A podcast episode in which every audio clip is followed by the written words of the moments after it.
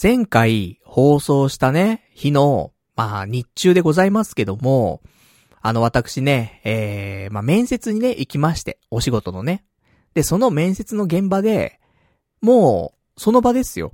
話してる中で、あ、じゃあ、採用出しますんで、と。で、そういう話をいただきまして、まあ、仮内定ぐらいのね、感じだったわけなんですけども、えー、その翌日、火曜日にですね、あの、ちゃんと、えー、正式な内定の連絡がありまして、私、えー、9月の中旬あたりからね、まあ、詳しい日程、まあ、決まってませんけども、9月の中旬あたりから、えー、新しい職場でね、働くことが決定いたしました。ね、ありがとうございます。ね、今皆さん拍手してくれてると思ってますけどもね。いや、ようやく、ね、私も長い期間ね、転職活動、まあ、転職じゃないよね、もうね、就職活動でございましたけどもね、えー、見事決めることができましてね。まあよかったよかったという感じなんですが、まあ今日はね、そんな、まあ就職祝いと、ね、えー、ところなんですけどもね。まあここ半年以上やってきた、まあ就職活動、これをちょっと振り返ってみようかなと思っております。まあ大した振り返りはないんだけど、まあね、どこの転職サイトで何件応募して、何件面接に行ったとかさ、そういうの意外とさ、ね、この38歳のリアルをさ、ちゃんと言っといた方がいいかなと思って。とか、今日はね、えー、そんな話したりとかですね、あと釣りもちょっと一回行きましたから。ね。ちょっとまた新たなね、釣りの話。まあ、釣り興味ない人はね、そろそろ釣り飽きてきたよって人もいるかと思うんで。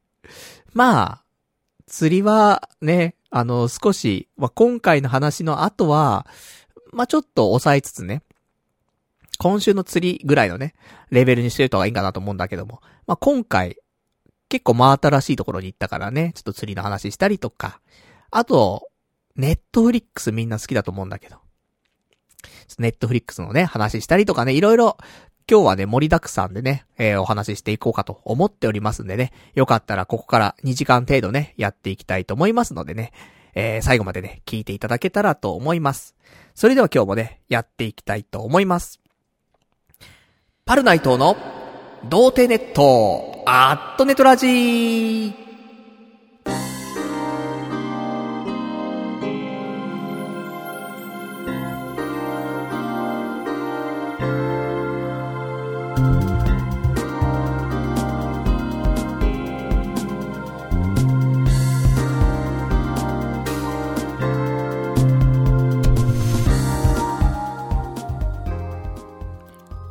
改めまして、童貞ネットアットネットラジパーソナリティのパルナイトです。こんばんは、と。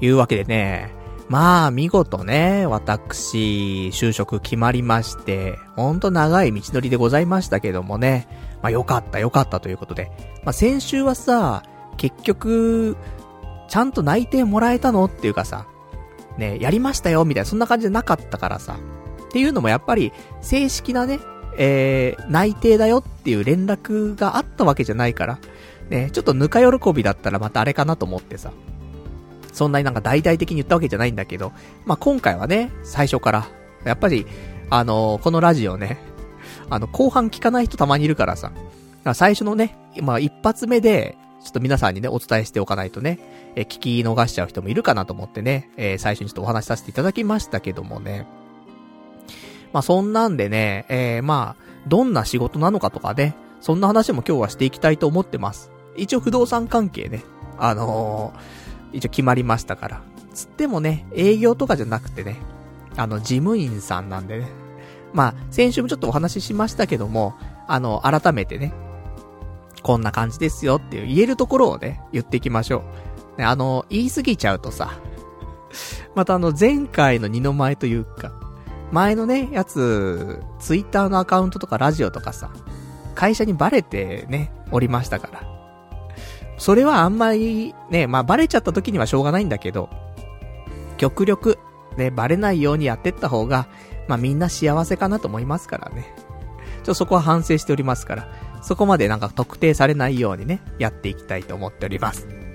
大変だね、こうやって、ラジオするのもさ、まあ俺もね、あの、大概オープンにしちゃうからさ、9割型オープンじゃない？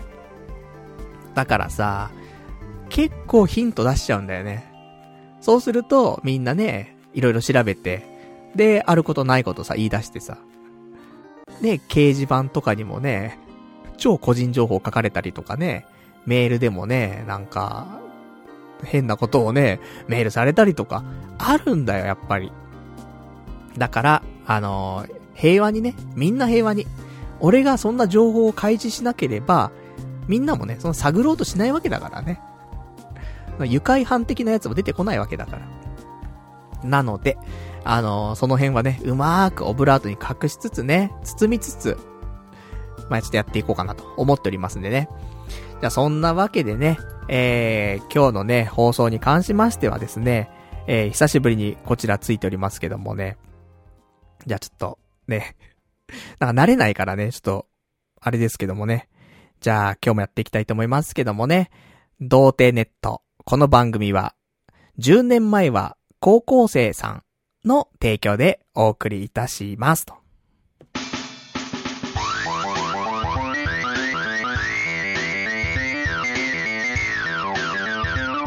童貞ネットアットエドラジまあ、そんなわけでですね、えー、今日ちょっと久しぶりにね、提供者さん入っていただいてます。ありがとうございます。えー、一応コメントいただいてますからね、読んでいきましょうか。ラジオネーム、10年前は高校生さん。えー、iTune のカード使わないので寄付します。いつも無料で聞かせてもらってるのでお礼です。陰ながら応援してますというね。お便り、ね、コメントいただきました。ありがとうございます。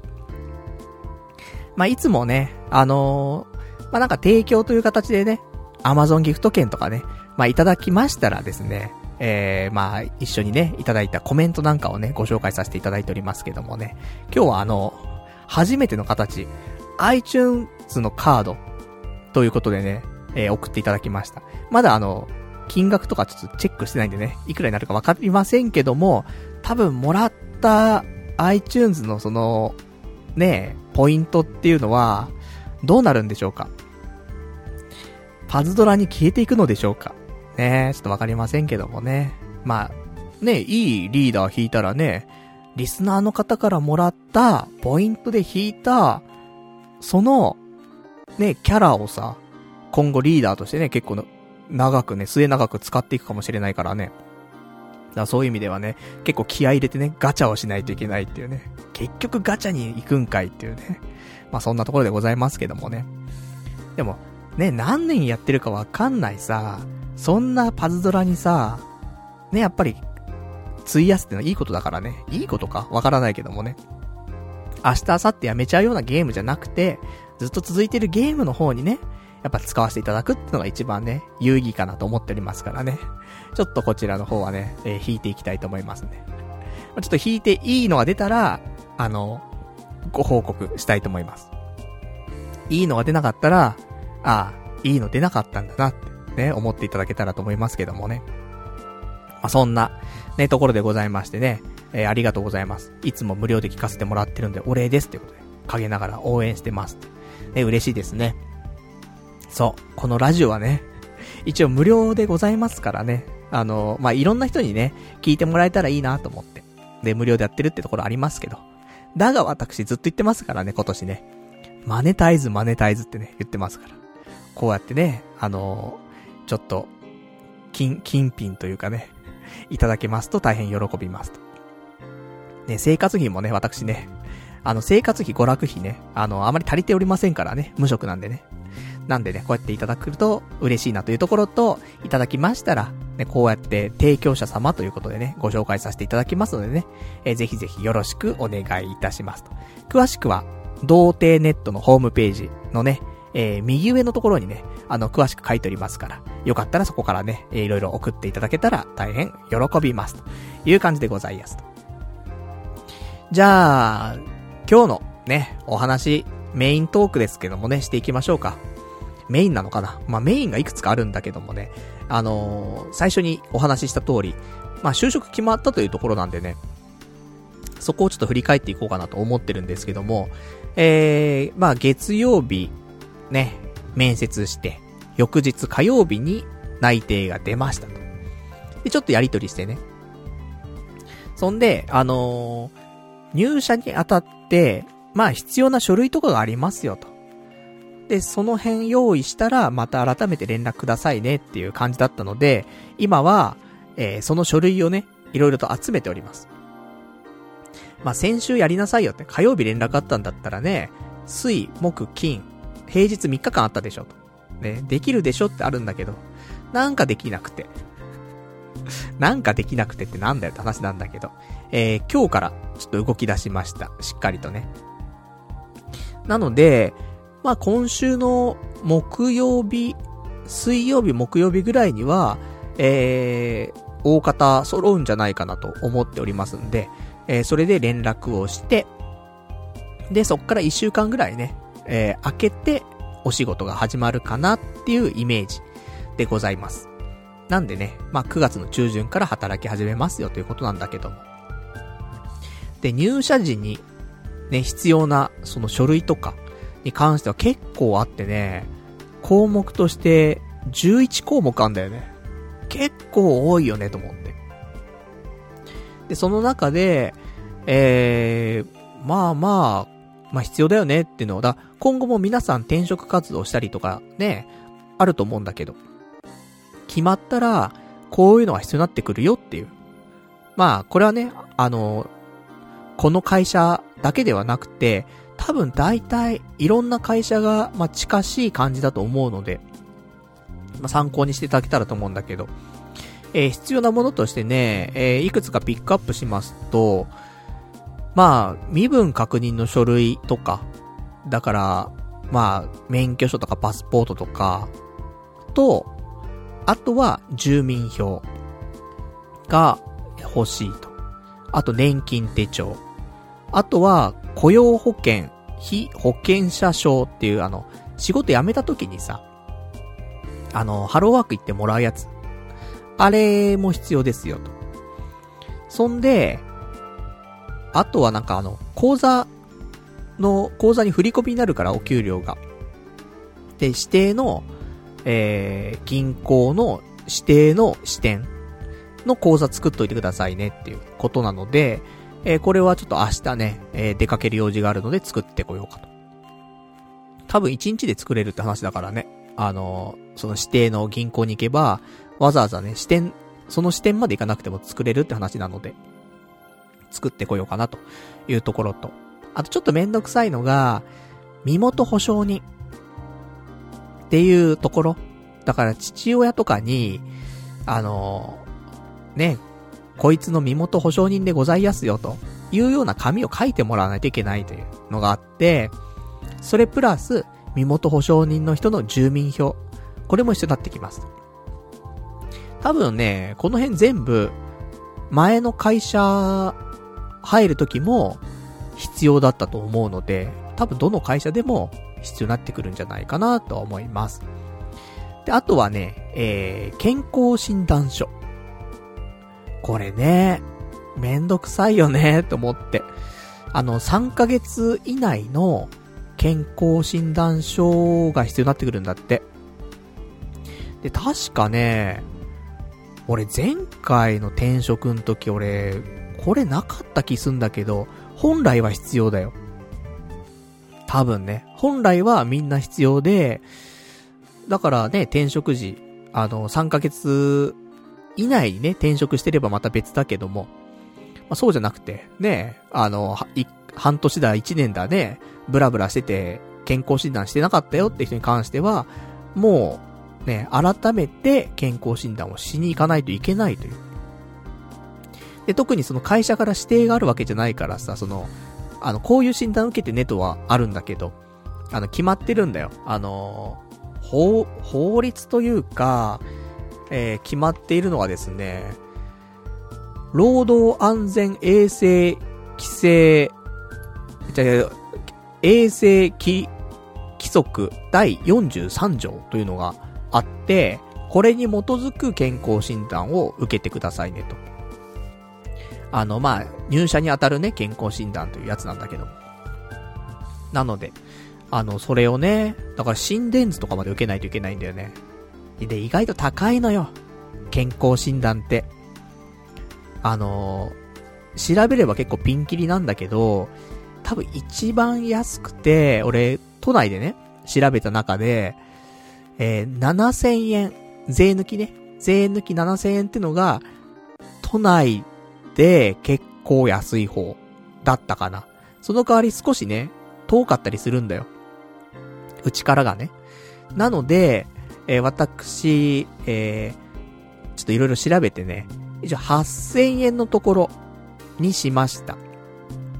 あの、やっぱ交通の便とか、あとその日何するとか、なんかいろんなことが重なって、結局遠いところよりも近いところの方がいいかなってところで、まあ、その分1000円高いんだけど、まあちょっとね、これはもう必要な1000円かなと。仕方ないなって、お金ない中ね、この1000円うまく削る方法もあんだけど、結局その日、他の電車移動とかが含まれちゃうから、ね、いろんなところ行かなくちゃいけないとかあるんだったら、一箇所でね、一つの駅で住めばいいなっていうところで、今回新宿にある、えー、病院というか、のところに行きまして健康診断をしてもらうと。でその帰りに、ね、えー、と、新宿で色々と、やらざる、やらなくちゃいけないことがね、ありますから。まあ、その辺をね、えー、ちょっとこなしていきたいなと思っております。まあ、そんな、ね、ところで健康診断8000円と。高いけどもね。まあ、入社する前には、ある程度のね、コストかかりますよということなんだよね。で、あとは、えー、住民税の通知書のコピーが必要だということで。まあ普通に住民税ね、届いてますから。もう辛い。年間、いくらだっけ？?12 万ぐらいだっけね俺の場合は。あのー、俺12月までしか働いてないからさ、その年度で、えー、締めて、で、住民税発生すると思うんだけども、まあ、あの、年度で考えるとね、その1月から3月分がね、ないから。ちょっと安くなってね、えー、住民税12万ぐらいでございますけどもね、本来、フルで働いてれば16万ぐらいね、取られるのかな、という感じでございまして、それの、住民税の通知のコピー、ね、これも必要ですと。あとは今ね、マイナンバーとかでね、出てきましたから、マイナンバーのコピーとかも必要ですよ、という感じで、まあ、この辺をね、全部用意しないといけないと。まあ、人によってはね、まあ、1日で用意できるじゃんっていう人もいると思うんだけど、一日で用意できるような人間だったら、私、で、こんなに人生苦労してませんから。時間かかるよ、こんだけ物が多かったらね。めんどくさい。ね。本当にめんどくさいなと思って。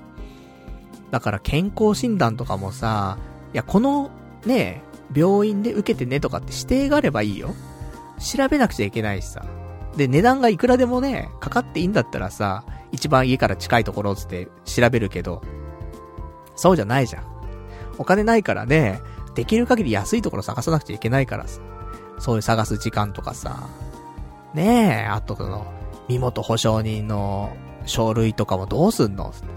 送るの？それとも書いてもらいに、こっちから、ねえ、電車乗って埼玉まで行くの？みたいなね。とかさ、どうすんのがいいんだろうな？とかさ。いろいろね、考えちゃうわけよ。で、あの、先週は、なんかもう考えたくなくなっちゃって、うん、来週からやるっつってね。まあ、やり始めたらね、今日月曜日でしょ？で、明日、あの、健康診断やって、で、講座作って、とか。あと、土日のうちに、あの、親の方にはね、手紙送ったから。ね、それ書いてもらって送り返してもらうって感じだし。だからまあまあ、で、健康診断の結果は、あの、受けた翌日の多分15時ぐらいには結果が受け取れるので、なんで、まあ、水曜日とかには、ほぼ手元に、あのー、書類関係はね、揃うのかなと思うのでね。まあ、一体いいのかなと。あとは、私ね、今回、あの、不動産屋さんの事務員さんなんだけども、受け、受かったのがね。で、えー、結局、宅建の資格はね、ちょっと活かす感じで働きますから、あの、重要事項説明書っていう、あの、みんな家借りたこととかあるかな？買ったこととかね、借りたこととか、もしあればわかると思うんだけども、あの、重要事項説明書っていうのがあって、それを、あの、不動産屋さんが読み上げるんだけど、あれって、宅建の資格持ってる人しか読み上げられないのね。で、多分そういうのをやったりすると思うの。それ要員のおじさんなんだけど、ね。で、その他には、まあ、他のね、雑務があるわけですよ。一般事務的なね、雑務があるわけなんですけども。まあ、そんなわけで。で、ただ、私、宅建の、あのー、だ宅地、今、名前違うんだけど、昔はね、えー、主任者証つってさ、宅地建物取引主任者証ってのあったんだよ。で、今は、宅建士っていうのに変わったから、宅地建物取引士証っていうのになってんだけど。だから略すとなんだっけ？宅建士証っていうのかな？昔はね、主任者証って言ってたからね、あれなんだけど。だから、ね、宅建士証、持ってないのよ、俺。なぜ持ってないかっていうと、あのー、合格した後、その、宅建士の登録っていうのをするんだよね。で、登録はしたの。その講習受けてテスト受けて、だから、一回宅建士合格しました。その後にもう一回研修みたいなね、講習受けて、で、また最後に、まあ、簡単なテストやって、問題なければ、それで宅建士として今度、ね、合格したものをさらに今度登録するんだよね。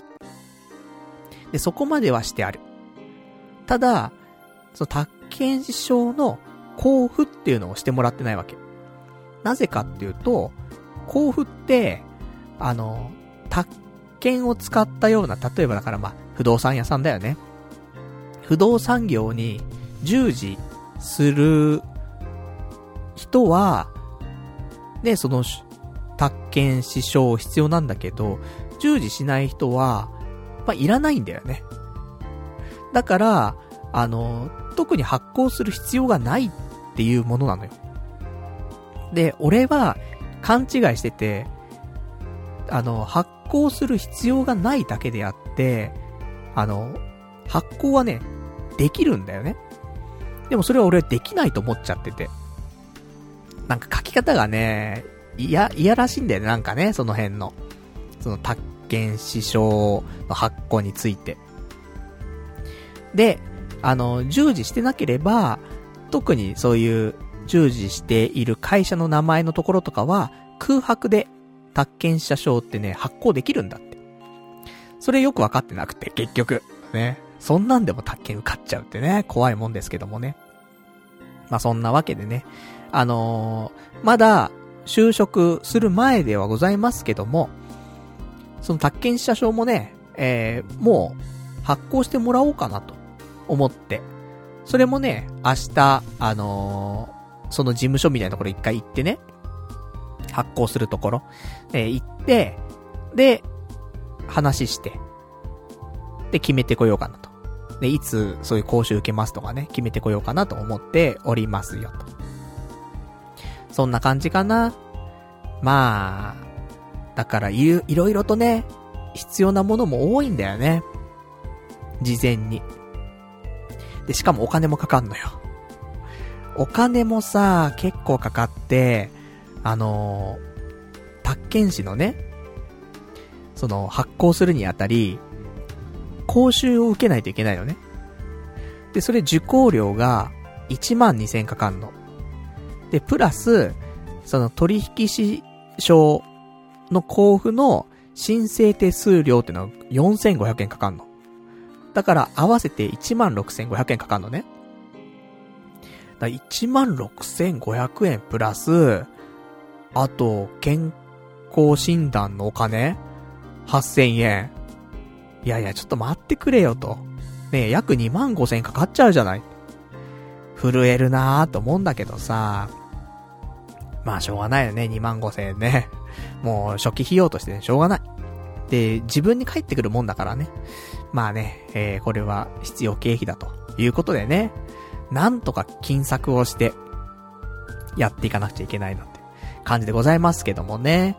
まあ、そんな、ね、えー、今いろんなね、書類が必要だよっていうことで。まあ、明日からね、えー、ちょっと一週間、バタバタと、ね、なっていくのかなと思ってますけどもね。まあ、空いてる日はね、空いてるんでね、その辺はちょっと、まあ、息抜きしながらね。まあ、仕事決まったってことでさ、まあ、いろんな人に報告するわけよ。あの、ね、長、長らくお待たせいたしました。私、ようやく就職が決まりました、つってさ。そんなのをね、いろんな人に報告して。したら、あの、就職決まる前にちょっと飲み行こうよ、みたいなね、お誘いはいくつかいただいてさ。だから、結局就職前、2週間ぐらい時間があるんだけど、結局なんかのんびりするっていうよりは、なんかみんなと、そんなね、就職祝いとか、祝いっつったらまたあれだけどね、ちょっと会って、ね、ちょっと飯食ったりとか、まあ、そんな感じになるのかなーっていうね、そんな1週間2週間なんのかな、と思ってますけどもね。まあ、そんなね、ありがたいお話でございますな。で、えー、ちょっと、この、就職活動を振り返りますけども、38歳の、えー、まあ、結果ね、今丸々8ヶ月、9月入っちゃいましたからね、丸々8ヶ月、無職だったおじさん、えー、ようやく仕事決まりましたが、どんだけ応募したのとか。その辺知りたいじゃん、少し。そうでもない。いや、結構知りたいでしょうよ。ね、今の現実。いわゆる私の年代っていうのは、就職氷河期って呼ばれるようなね、年代だったわけなんだけど、まあ、俺はあんま関係なかったけどもね、就職とか、なんかあんまよくわかんなかったから。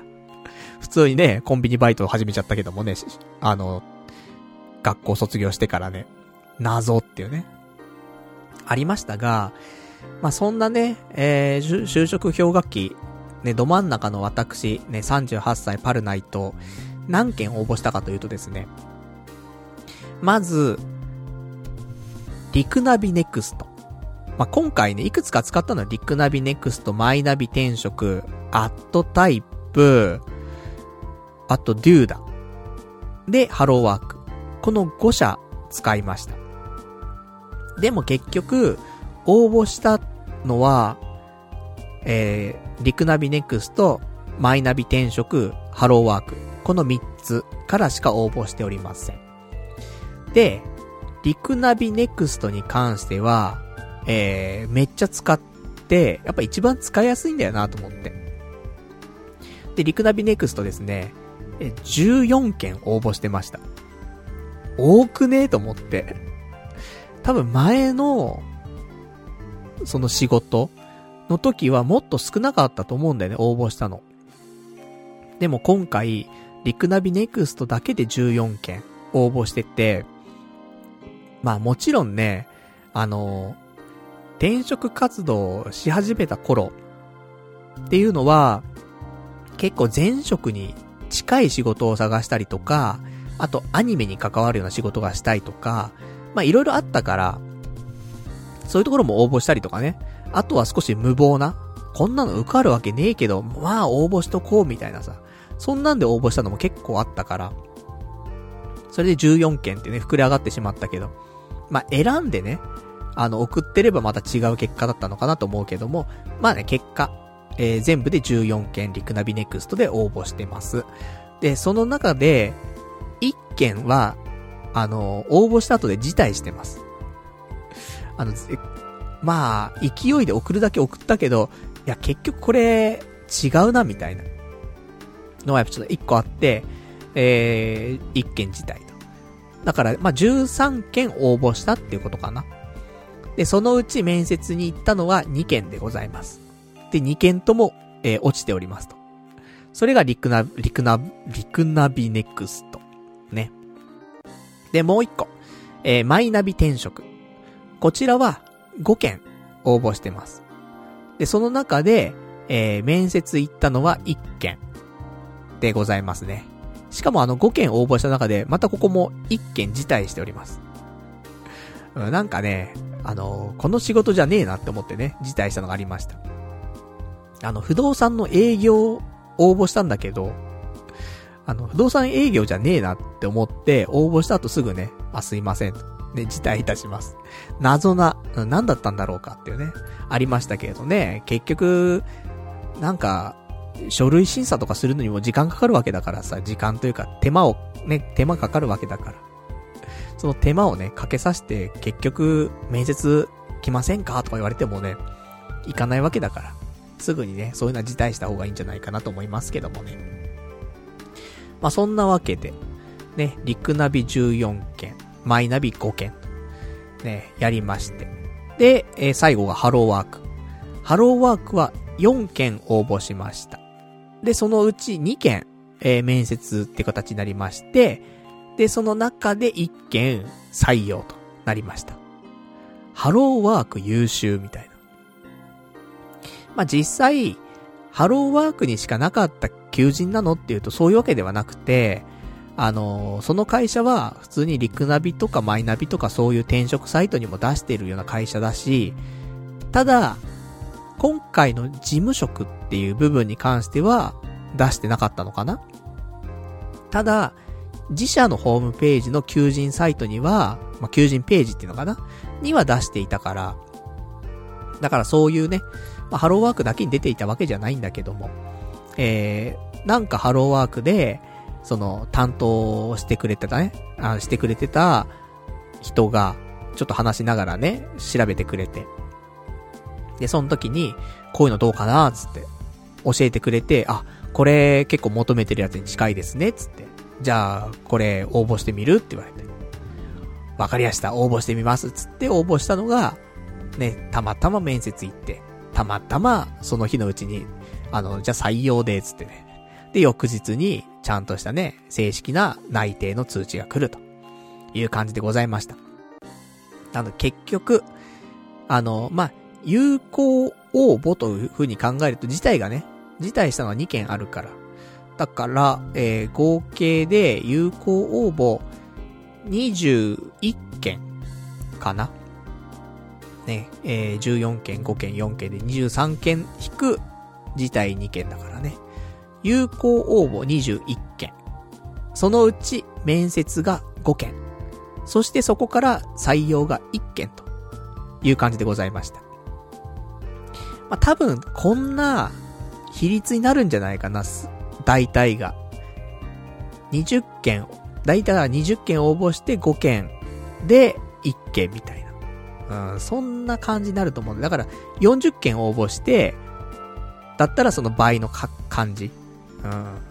かなと思いますけどもね。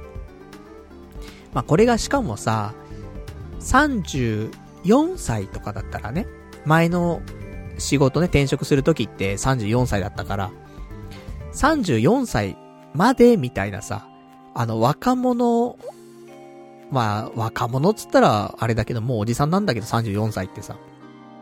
でも、あのある程度若手なね、人を取りたいっていう会社は34歳までとかっていうのが多いから、で、34歳区切りっていうのと、あと39歳区切りっていうのがあったりするんだよね。で、やっぱり、38歳とかになるとね、あのまあ、若い層をね、やっぱり獲得したいという、そういう企業にはさ、いけないわけなんだよね。いいなと思ったところもいくつかあったけど、年齢で引っかかるとか、ありましたからね。まあその辺も、まあ少し変わってくるかなと思うけど、まあ私と同じぐらいの年代の人は、まあこんな感じじゃないっていうね、ところだと思います。まあ何かの参考に、ね、していただけたらと思うので、だから、まあ大体ね、その5件、10件応募して、で、受かるよっていうような年齢じゃないのかもしれないね。まあ特に俺の場合はね、あのー、未経験のところだからさ、不動産業界っていうね、宅建は持ってはいるけども、全く未経験だから、もしかしたら前職に近いものとか、これまでやってきたことに近いことであれば、10件とかね、あの、応募すればさ、そのうち半分の5件面接で1件採用とかね、あったかもしれないけども。まあ未経験の場合はやっぱ20件とか受けて、ね、結果それで1件ぐらい採用になるんじゃないのかなと思います。だから50件受けなさいとかさ。ねえ、そこまでは思わないけども、まあ20件ぐらいはね、受ける必要があるのかなとそんなね、結果がね、出てきましたんでね、ちょっと参考にしていただけたらと思いますよ、と。じゃあそんなところでね、で、あと、あの、どんな仕事かっていう話なんだけども、一応ね、今回の私の仕事でございますが、えー、まあ、話せるところまで話しますと、そうね、一応都内で、えー、東京都23区のところですね。で、山手線沿線のとある駅から徒歩1分ぐらいのところ。だもう駅前だね。のお店でございますと。ねもう全然絞れないでしょ？絞れなくていいんです。ね。で、えー、そこの事務員さんとして働きますよと。で、内容としてはね、あの、まあ、不動産屋さんの、まあ、事務員さんで、まあ、電話対応とか、ね、あと一般事務っていうね、いわゆるそういう、多分お茶出しとか、なんか書類まとめたりとか、あとお掃除とか、多分そういうのがあると思うんだよね。で、それプラス、多分その、データ入力とかね、あの、不動産サイトとかいっぱいあるじゃない？いろんなさ、今ね。ああいうところにデータ入力したりとか、そういう作業とか、あとさっき言った通りに、あの、契約関連ね、重要事項の説明したりとか、もしかしたら、その契約書とか重要事項説明書を作ったりとか、まあ、テンプレートあると思うんでね、あの、建物の名前変えるだけとかそんなんかもしれませんけどもね。とかそんなことをするようなお仕事。まあ、いわゆる、まあ、事務職、契約、周りとかもやる、えー、事務職ですよ、という感じでございます。そんで、えー、まあ、一から教えてもらえるというね、ところでね、ありがてえなっていう感じなんだけども、えー、そうね、あとお給料形態としては、基本給があり、そこに、えー、いつものあれがあります。あのー、職務手当として、あのー、時間外、時間外っていうのかなみなし残業ってやつがあります。で、えー、それプラス、宅建の手当。宅建の手当はね、一応3万円いただけます。まあ、あの、すぐ、すぐすぐではないんだけどもね、あの、研修期間みたいなのあって、それが終わったら登録をしてって感じになるので、あの、ちょっと、お時間空いてからね、えー、登録して、登録できたらね、宅建の手当ってのをもらえて3万円、えー、追加されますと。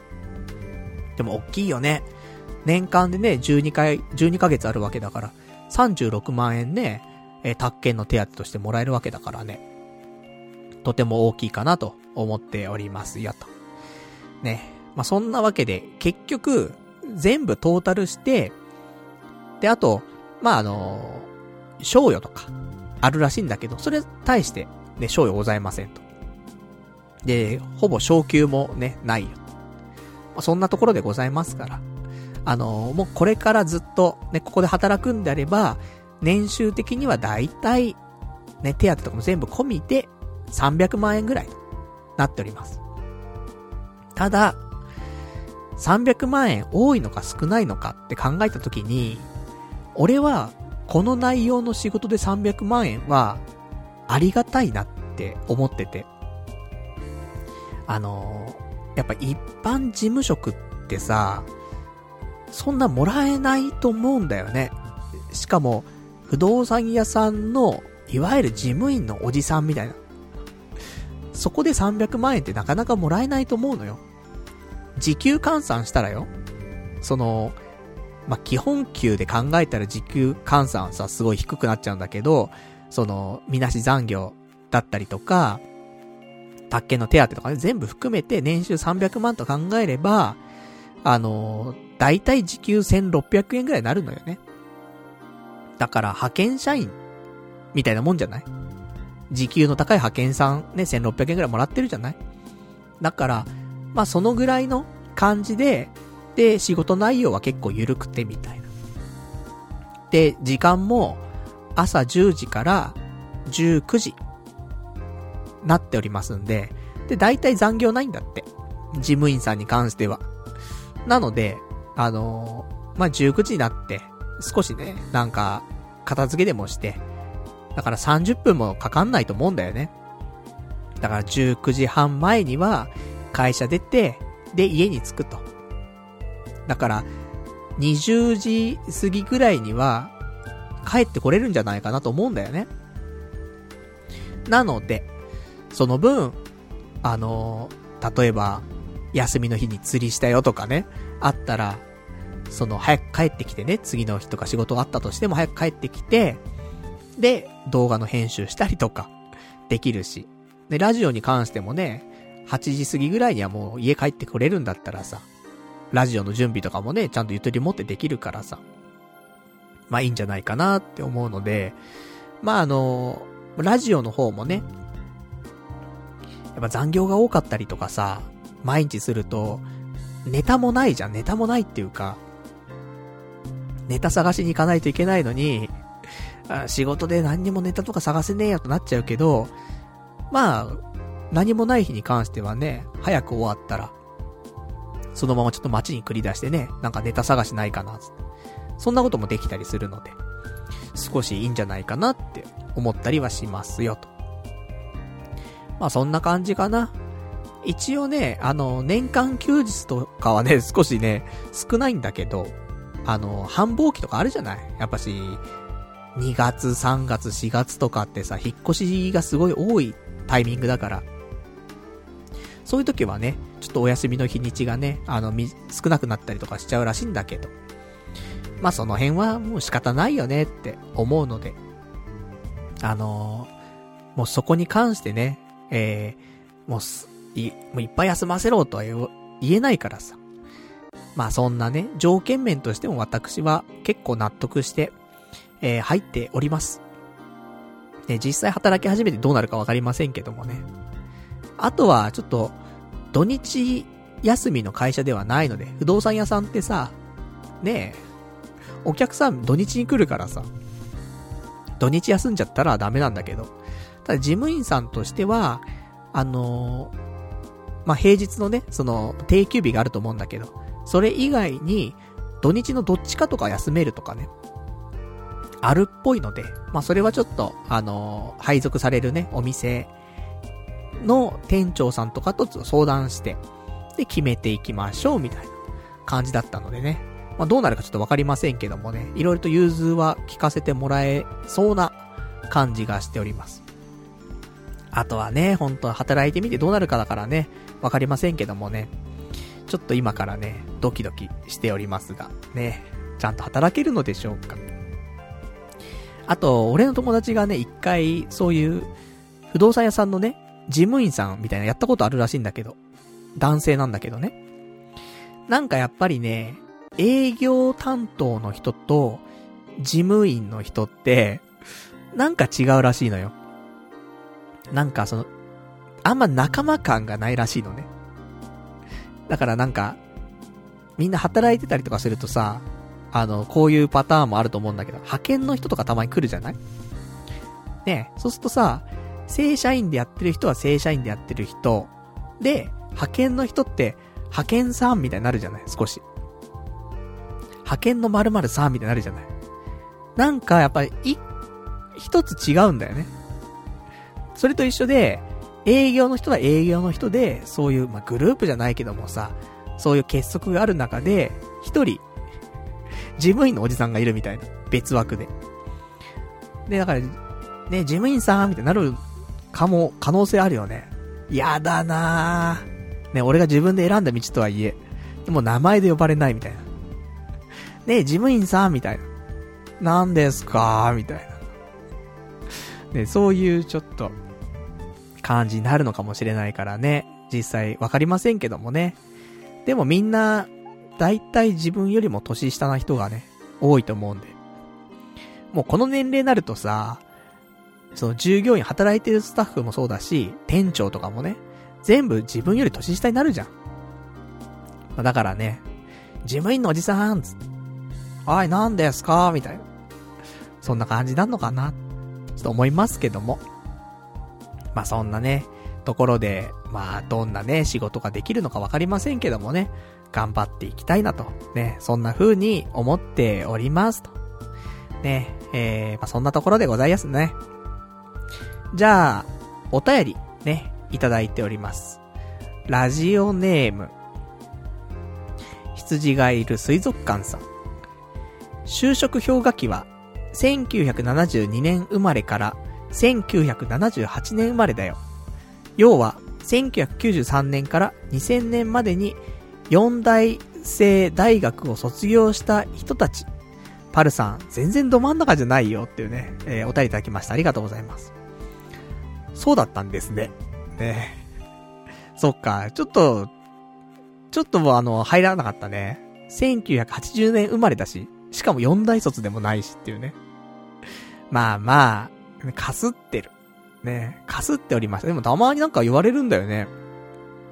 1980年も、就職氷河期っていうような表現使われるときあんだよね。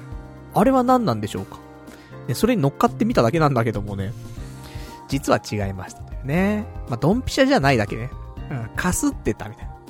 終わりかけ、ね、風前の灯火のところにもしかしたら引っかかってた、いたのかもしれないけどもね。全然ドンピシャじゃないというところでございました。ね、悲しい。じゃあね、えー、あといただきましたお便り。ラジオネーム、どうも僕ですさ。今回は、SNS を通じて情報が漏洩せず、長く働けることを期待しております。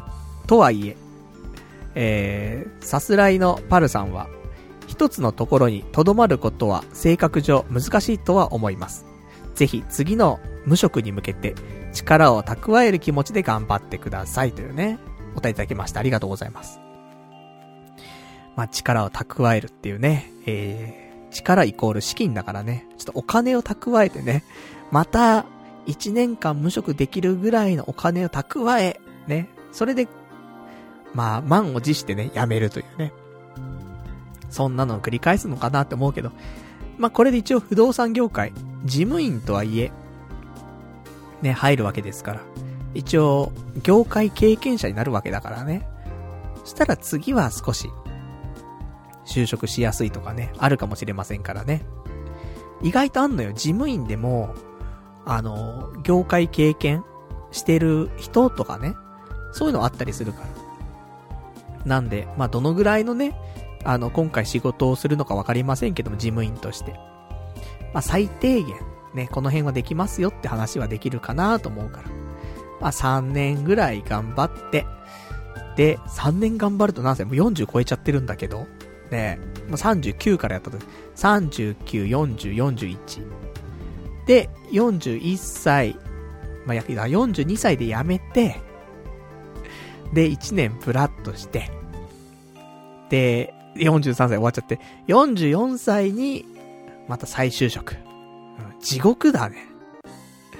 大丈夫なんでしょうか。その時もね、もう、その時は、今はさ、まだ30代だからさ、事務員のおじさんって、ならないかもしんないけどね。あのさすがに40超えたらさ、ね、事務員のおじさんだよね。震えるね、ほんとね。まあまあ、そんなんでもね、まあいいのかなと。業界はもう変えることないでしょう。不動産業界。ね、これでやっていきたいと思ってますから。まあ一つのところに留まらなくてもね、あのー、なんとかやっていけるかなと思っておりますからね。まああとはほんと、SNS とかね、バレないように。ツイッターとかやってるんですか？って言われて。いや、うん、あ、うーん、つって、うん、いや、うん、なん、どっちかな？みたいなね。右か左かどっちかな？右、残念みたいな。そういう昔メダルゲームありましたけども。そのぐらいの勢いでね、もうどっちだかわかんないぐらいの、ね、ところで。でもなんか休みのね、休憩中いつもツイッター開いてますよね、みたいな。あ、そうっすか？つって。なんかチラッと童貞ネットって見えたんですけど、みたいな。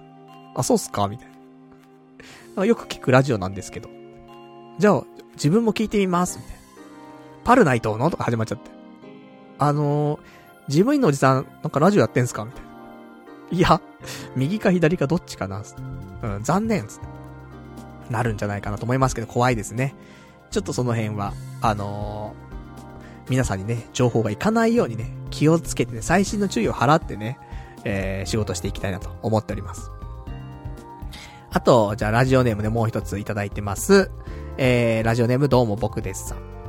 働くということは人間関係が必然です。パルさんを、えー、心よく思わない同僚や事務員を軽視する上司など、あ、心よく思わない同僚や事務員を軽視する上司など、ストレスが溜まるとは思います。その際はラジオで、えー、心置きなく愚痴をこぼしてくださいというね、お便りいただきました。ありがとうございます。まあそうだね。愚痴はこぼすと思う。結局。ただ、誰が聞いてるかわからないっていうことと、後々、ね、ラジオがバレた時に、あの、聞き返されちゃうってのあるじゃない？このね、ラジオ、あの、ずーっと無料で公開してるわけですから。だからね、過去に遡って聞かれちゃうってことはございますから、まあその辺はね、配慮して。これはとても俺、ね、今回、仕事ね、辞めた時にさ、結構思ったんだよね。反省してんの、本当に、これは。だから、あの、誰が聞いてるかわかんない。本当にこれを心がけて話していこう。だ逆に言えば、誰に聞かれても大丈夫。そういう内容でね、やっていきたいと思ってますから。ただ、親には聞かれたくないけどね。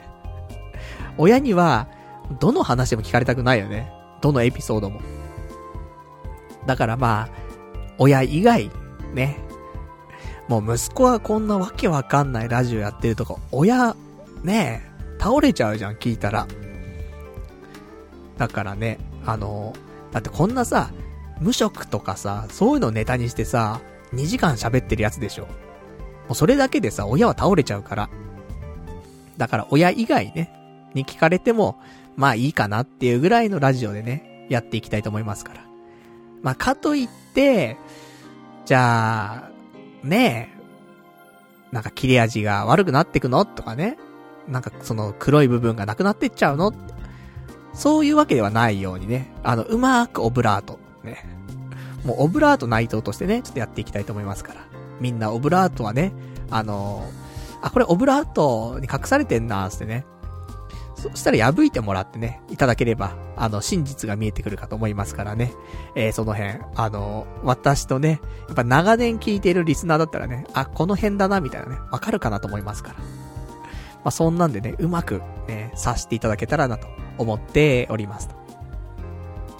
じゃ、そんなね、感じでございまして、えー、まあまあ、就職をね、しましたよっていう感じなんだけど、まあそんな中ですね、私今週、まあ他にも色々やってきまして、えー、やったこととしてはですね、あのー、あれやりました。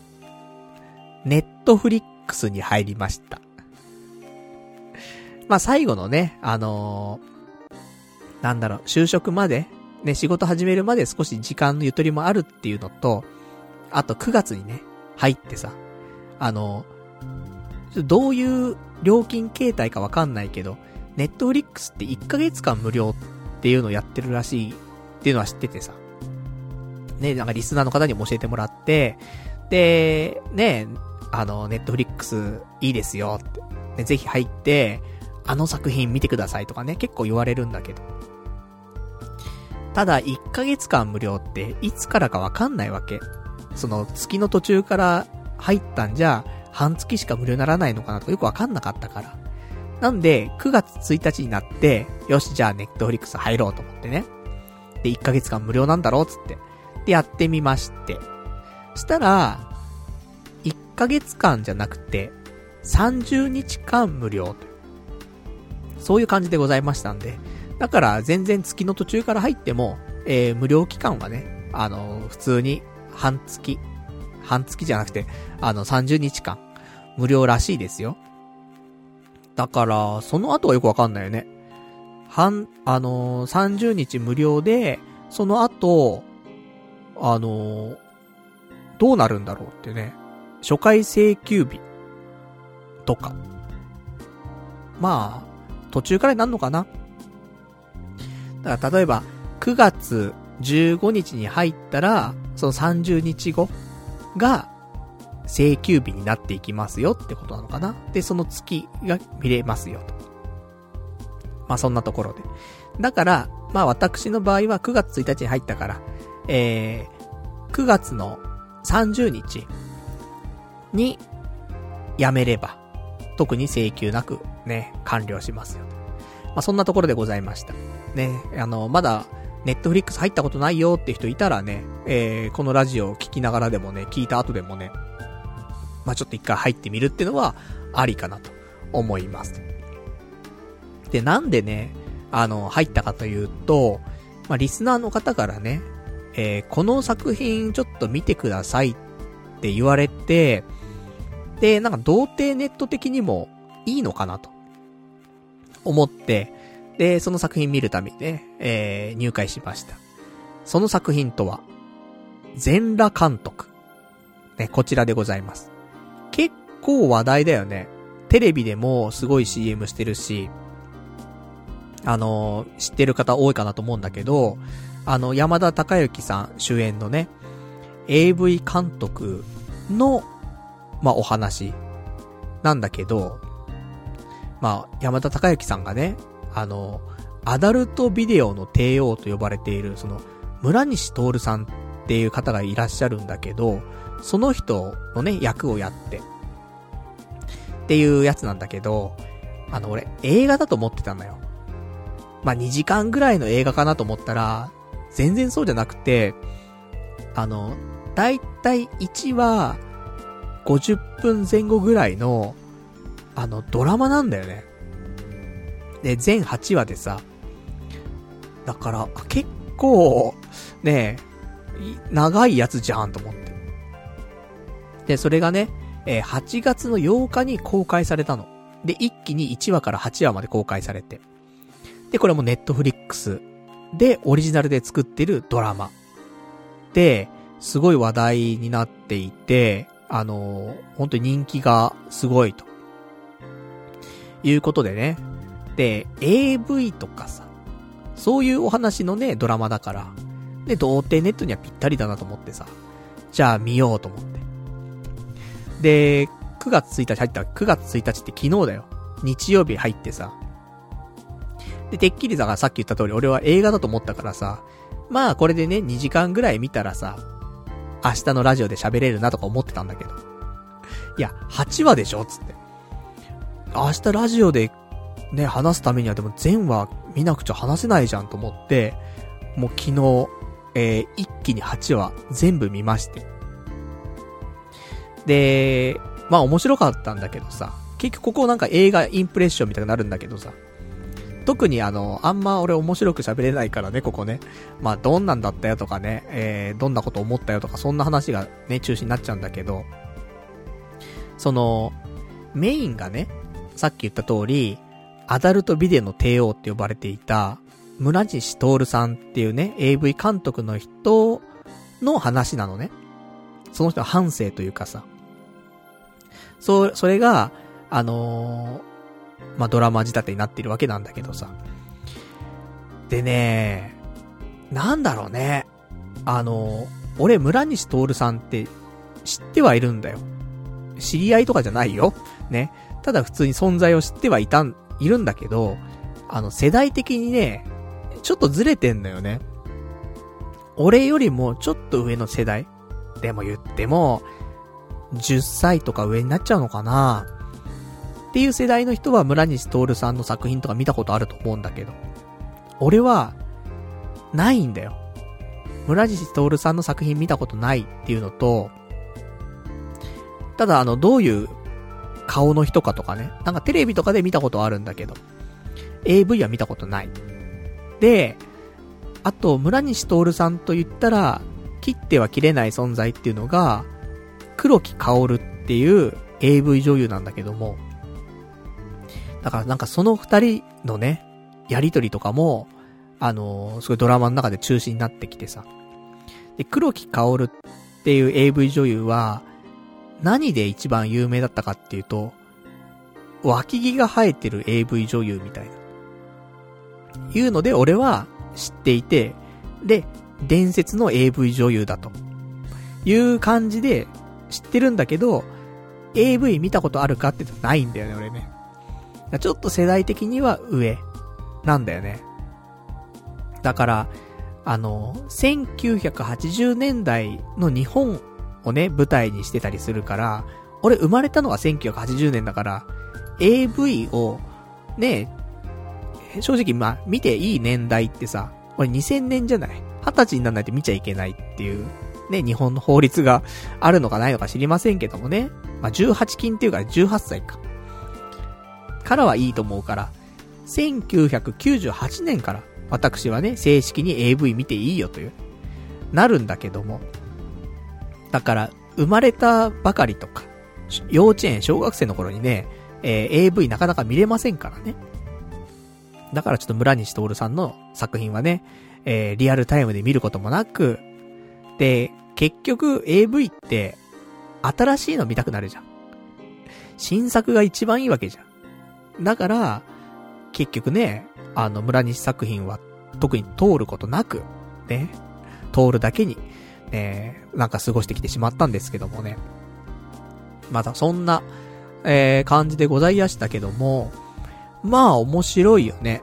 あのー、俺、多分好きなんだよね。あのー、まあ、この作品は、ノンフィクションなのかっていうと、なんか結構ちゃ、ね、脚色されてるっていう話もあるから、ノンフィクションではないんだろうけど、大筋は多分合ってるんだよね。こういう反省を生きてきたよっていう村西徹さんが。で、俺そういうドキュメンタリーみたいなさ、その人の反省というかさ、そういうの結構好きなんだよね。前も、あのー、萩本欽一さんのさ、映画、で、金ちゃんのさ、ドキュメントとか見たりとかさ、好きだったから。だからやっぱりなんか、ね、電気じゃないけどさ、そんなね、感じがあるからね、あの、面白かったんだけど、で、出演している俳優さんもね、結構豪華だしさ、ね、山田孝之さんもそうなんだけど、あの、ちょっと区別がつかないね、あの、吉田幸太郎さんとリリー・フランキーさん出ていたりとか。ね、最初でわかんなかったんだよね。あれ、このドラマみたいな。今はわかるよ。今わかんだけど、前全然違うドラマ見た時に、あれ、この作品リリー・フランキー出てるけど、思ったら、え、これ、あの、吉田幸太郎さんだけど、みたいな。あ、そう。全然わかんないんだよ。同じ人に見えるんだけど、みたいなね。ありましたけど。とかね。あと、ピエール滝さん、普通に出てるんだよね。まあ、だから、まあ別にね、ネット配信だからね。まあいいんだろうっていうことだけど、ピエール滝さん結構メインどころでね、ちょい、ちょいちょい出てくるからね。メインどころでちょいちょいってなんだって話なんだけど。まあ結構、ね、主要な人として出てくるし。合ってたね。俺、あ、結構ね、ピエール滝さん、今回の役ぐらいの感じが一番いいなって思うな。うん。ないつもの、なんか、ちょっと極道っぽいところのピエール滝さんの役よりも、今回ビデオ店の店主みたいなのやってるんだけど、なんかそういう方が似合ってる。ちょっといかついビデオ店の店主みたいな感じなんだけど、なんかその辺がね、すごく、あの、役も合ってたなと思うし、ね、あと、その村西徹さんを演ずる、ね、山田孝之さん。なんかね、村西徹さんに見えてくるんだよね。あのー、ほんとナイスですねって言いそうな感じ。なんかね、あの名言があんだよ。名言はいろいろあんだよ。お待たせしました。いや、お待たせしすぎたのかもしれませんとかね。なんかあるんだけどさ、ちょいちょい名言的なのがあるんだけど。でも俺の中では、一番有名な言葉として、ナイスですね。いう言葉を、俺は、村西徹さんの一番有名な発言としてね、捉えてるんだけど。ただ、これ、わかんない。まあ、いつも通りネタバレとか全然ないんだけどさ、このお話に関しては。大したネタバレでもないんだけど。あの、一回も言ってないと思うんだよね。山田孝之さんが、ナイスですねって、一回も言ってないと思うの。でもさ、名言として一番有名なのはナイスですねなんだよ。でも言ってないんだよね。多分。だからなんか、どっかで、そういう文字は出てたと思うの。でも文字でしか出てなくて、言葉として発してはないんだよね。ナイスですね。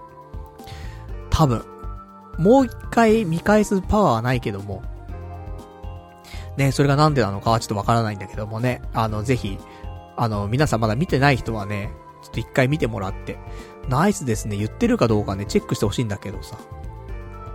まあ、そ、そんなところでさ、あの、まあ、どんなところだって話なんだけど、その村地徹さんの AV、AV 監督としての本当反省というのが、すごくね、濃密に書かれていて、こんな人だったんだと思って。知らなかったの。俺 AV の監督で、自ら男優もするみたいな。そのパイオニアっていうぐらいしか知らなかったんだけど。その前は AV 男優する前、AV ね、監督する前は、また別の事業をしてたりとか、もともとは、英語の教材を売る営業マンだったとか、知らなくて。だから、そういうナイスですね、みたいな少しなんか英語使うみたいな。そういうのが絡んでくんだろうなと思って、あ、そういう人生だったんだと思って。結構壮絶な、ね、人生を送ってきた人なんだなってことがこれすごい分かって。それも、やっぱドラマとしてすごく完成度も高いから、面白いし、ね、なんか、いいんじゃないのかなって思いました。ね。結局感想がいいんじゃないかなと思いましたっていうね、ところなんだけどさ。まあ、そんなわけでね、ほんとなんか山田孝之さんが、村西徹に見えてくるんだよなと思って。うん、ほんとナイスですね、思いましたと。まあ、そんなお話でございます。ね。なんかなんとかでございますとかって言うとね、なんか村西徹なのか、ね、黒木香織なのかね。その人たちの口調もね、うん、なんとかでございますみたいな感じなんだけどね。なんか丁寧になっちゃう。丁寧に喋っちゃう気質がある、みたいでね。まあ、そんなね、感じでございました。まあ、全8話。で、あの、大人気により、シーズン2も、あの、制作が決定いたしましたので、まあね、あの、それも楽しみにね、えー、まあ、当分先だと思うからね、あの、まあ、今から楽しみにね、えー、ちょっとシーズン1の方をね、楽しんでいただけたらと思っております。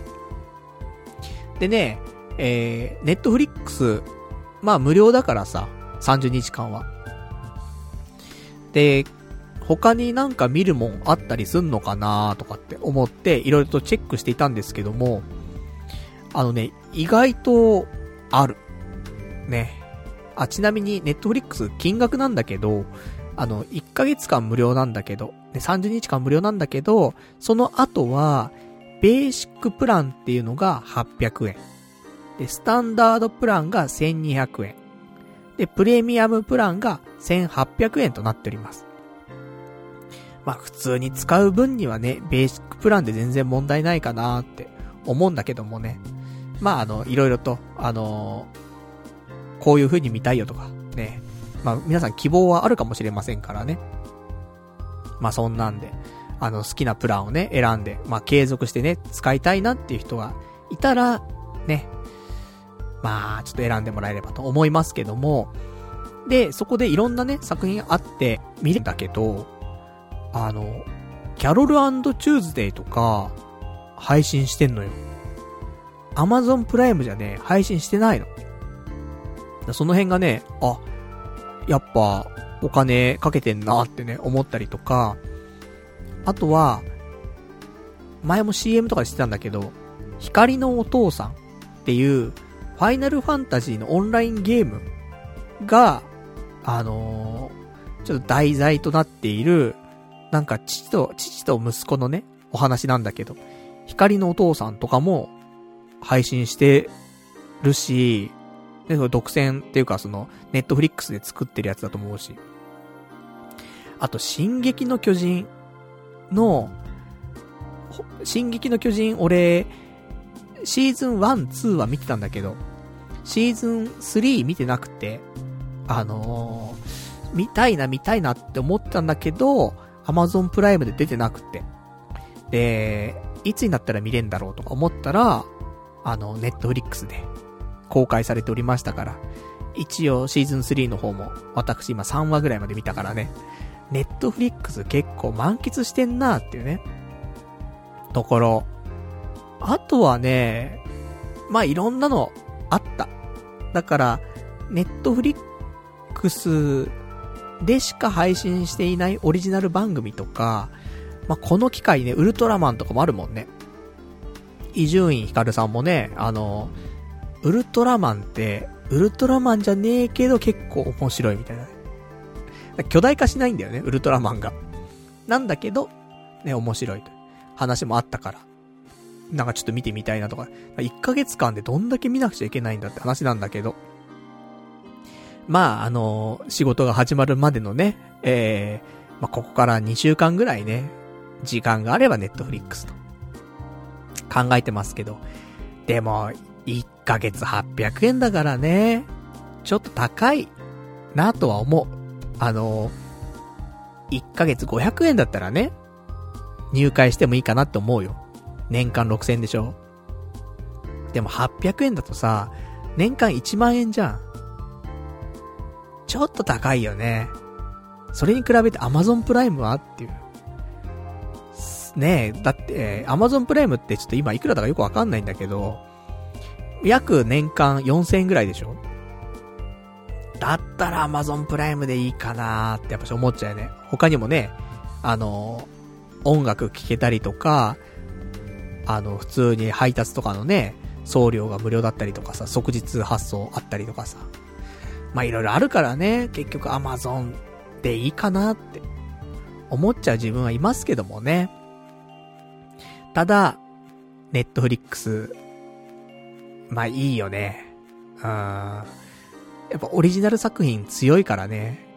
だから、まあ月で、ね、あの、今月はね、時間が結構ありそうだからネットフリックス入っとこうとかっつって、で、見て、で、来月は忙しそうだからやめちゃおうみたいな。そういう使い方するんだったらね、なんかありかなと思うけど。使わない月もね、800円だ、ね、1000円だ払うのはね、ちょっと高いかなーって。ねえそんなさ、スロットとか行って何万とかも溶かしちゃってるお前が言うことかよってね、話ですけど。でもやっぱね、800円高いなと思っちゃうんだよね。何なんでしょうか。ねただ貧乏症なんでしょうかね。まあ、そんな感じで、ネットフリックスね、結構良いんじゃないかなと思いますから、ちょっと無料期間ね、ありますからね、皆さんも。まあ、大体みんなね、入ったことあると思うけどもね、まあ、どんな感じかっていうことと、まあ、全裸監督ありますからね、あのー、まあ、9月、ちょっと入ってみるのも面白いんじゃないかなと、えー、そんなところでございました。結構エロいよ。あのー、ダメよ。お子さんがいる人たちとか、子供と一緒に見、見ちゃダメだよ。あと、音声とかも、喘ぎ声とかガンガンだし、あの、おっぱいとか出ちゃうし。だから、あの、リビングとかで見れないからね。実質で、ね、実質で、スマホとかパソコンで、で見てください。家族とかいらっしゃるんだったら、イヤホンして聞いてください。ね、そこだけ、ね、気をつけて。全裸監督って結局 AV の話だから。普通に、あのセックスシーンはいっぱいありますからね。そこだけ気をつけてくださいね。あの、ちなみに俺は1話の、1話で村西徹さんの奥さんが、セックスをするシーンがあるんだけど、あれが、すげえ良かった。すげえエロかった。ね、そこだけ言っときます。そんな感じかな。うん。まあそんなね、ネットフリックスのちょっとお話でございましたと。で、そんな中ですね、えー、今週他のお話でございますけども、発600円の月額費が高いという話をしながら、私今週競馬をしております。ね。競馬して何してんのって話なんだけど、まあ、YouTube ライブの方でもね、あのー、ちょっと同時に配信しながらね、えー、競馬予想なんかしながらやってましたけど、日曜日だね、日曜日の G3 のレースで、えー、小倉記念、じゃ小倉2歳ステークスか。っていうレースと、次の、えー、新潟記念というね、G3 のレース、二つね、えー、やったんですけども、一つのね、その、小倉2歳ステークスに関してはね、あの、400円買ったの。4頭選んで、えー、3連複のボックスで4頭選んだんだよね。で、400円。したら、それが、3190円になってさ、当たったのよ。お、珍しく当たったなーと思って。で、これは、幸先いいぞと思って、で、次のレース、えー、新潟記念か。で、これもね、えー、買ったわけなんですけども、これがですね、私、ちょっとこの辺来そうだなと思って、これもまた3連複のボックス、5、6、7、8、9、10という6と選んで、各100円で2000円。で、プラス、あの、枠連か。枠連もちょっと買ったんだけども、えー、枠連が3、4、5のボックスとかかな。で、買ったんだけどさ、同枠もね、ありでね。したらこれが当たってさ、各100円しか買ってないんだけど、万馬券出てさ、えー、なんとですね、えー、100円が21,230円になるというね、そんな2万円馬券になったという感じで、この日、トータルでね、えー、3000円馬券買ったんだけど、これがですね、えー、戻しが26,510円になって、えー、収支としてはプラス23,510円となりました。このお金がない時にね、本当にあのー、恵みの馬券というかね、当たってよかった。苦問式っていうね、感じだったんだけどさ、いや、これ外れててもまあ3000円だからさ、まあまあって感じなんだけど、ただやっぱり2万円ぐらいはね、帰ってくるとさ、これはすごくね、ありがてえなっていうところで。リアルに金ないのよ。本気で金がなくなってきて、まあ、るよ。仮想通貨とかあるんだけど、あのー、やっぱ、もう逆に言うと仮想通貨しかもうないわけですよ。そんな中、競馬当たるってすげえありがたくてさ、だからね、先週とかもパチスロとかね、行きましたけどもね、その時、パチスロで5万円買ったりとかさ、あったから、で、今回ね、今週は競馬で2万円買ってさ、ね、少し、ありがてえ、ね、あのー、ちょっと繋がるこの命みたいなね、ところございますけどもね。だ、よかったなと思って。だから来週もね、あの時間が合えば、競馬配信はしたいなって思ってますから。このね、万馬券、的中男パルナイトがね、見事なね、ちょっと予想していきますからね。でも、ここで調子乗っちゃうから、あの、大きくかけようとしちゃうから、やっぱ1レースかけてもね、やっぱ1000円だ、2000円だ、ぐらいにしとかないと。で、結局、なんか、当たんないで終わってね。あー、3000円とかあったんだったら、みたいな。もっと、ね、3000で美味しいステーキとか食べられたじゃん、みたいなね。なっちゃいますから。そうならないようにね。あの、いくらあったら何ができたじゃんってならないぐらいの投資で、楽しみたいなと思っておりますけどもね。まあ、とはいえ、調子乗っちゃうんだよね。来週、また万馬券ね、取れるようにね、頑張りたいなと思っておりますと。じゃそんなね、えー、中、そんな中そんな中になってますけどもね。まあお金がねえと。ね、もう仮想通貨以外お金がねえっていうね話でね、今週の仮想通貨なんですけども。あの、とうとう、現金化いたしまして。ね、スロットで出ようが、万馬券当てようが、もうないんですよ、お金が。ね、仮想通貨に手出すしかなくて、えー、今週、6万円分、現金化いたしました。だ現金化したらさ、なんか、あるじゃん。俺が動くと世界が動く的なことあるじゃない。なんか FX とかもさ、俺が FX で買いを入れるとさ、めちゃくちゃ暴落するとかさ、あるじゃん。ね。で、ロスカットされちゃうみたいなあるからさ。あの、仮想通貨も一緒かなと思って。俺が、こうやって現金化したら、ああ、現金化しなきゃよかったっていう、そういう事態に陥るのかなと思って。だから、例えばビットコインがね、100、1ビットコイン110円ぐらいと。110円じゃない、110万円とか。だったところが、めちゃめちゃ上がると。150万円とかになっちゃうとかさ、あるのかなと思ってさ。でね、売った、売ってからすぐね、ツイッターで、ね、今から上がるよ、つって。あの、天気の子よろしくね。今から晴れるよ、にかけたね。今から上がるよ、つって。つぶやいたんですけど、実際今から下がるってさ、めちゃくちゃ下がって、本当に売って、売った次の日とかかなあの、ビットコインが100万円切っちゃって、1ビットコイン。久しぶりに切ったんだよね。こんな暴落する？と思って。な、よかったなと思ってさ、いいところでね、6万円分現金化できたなと思って。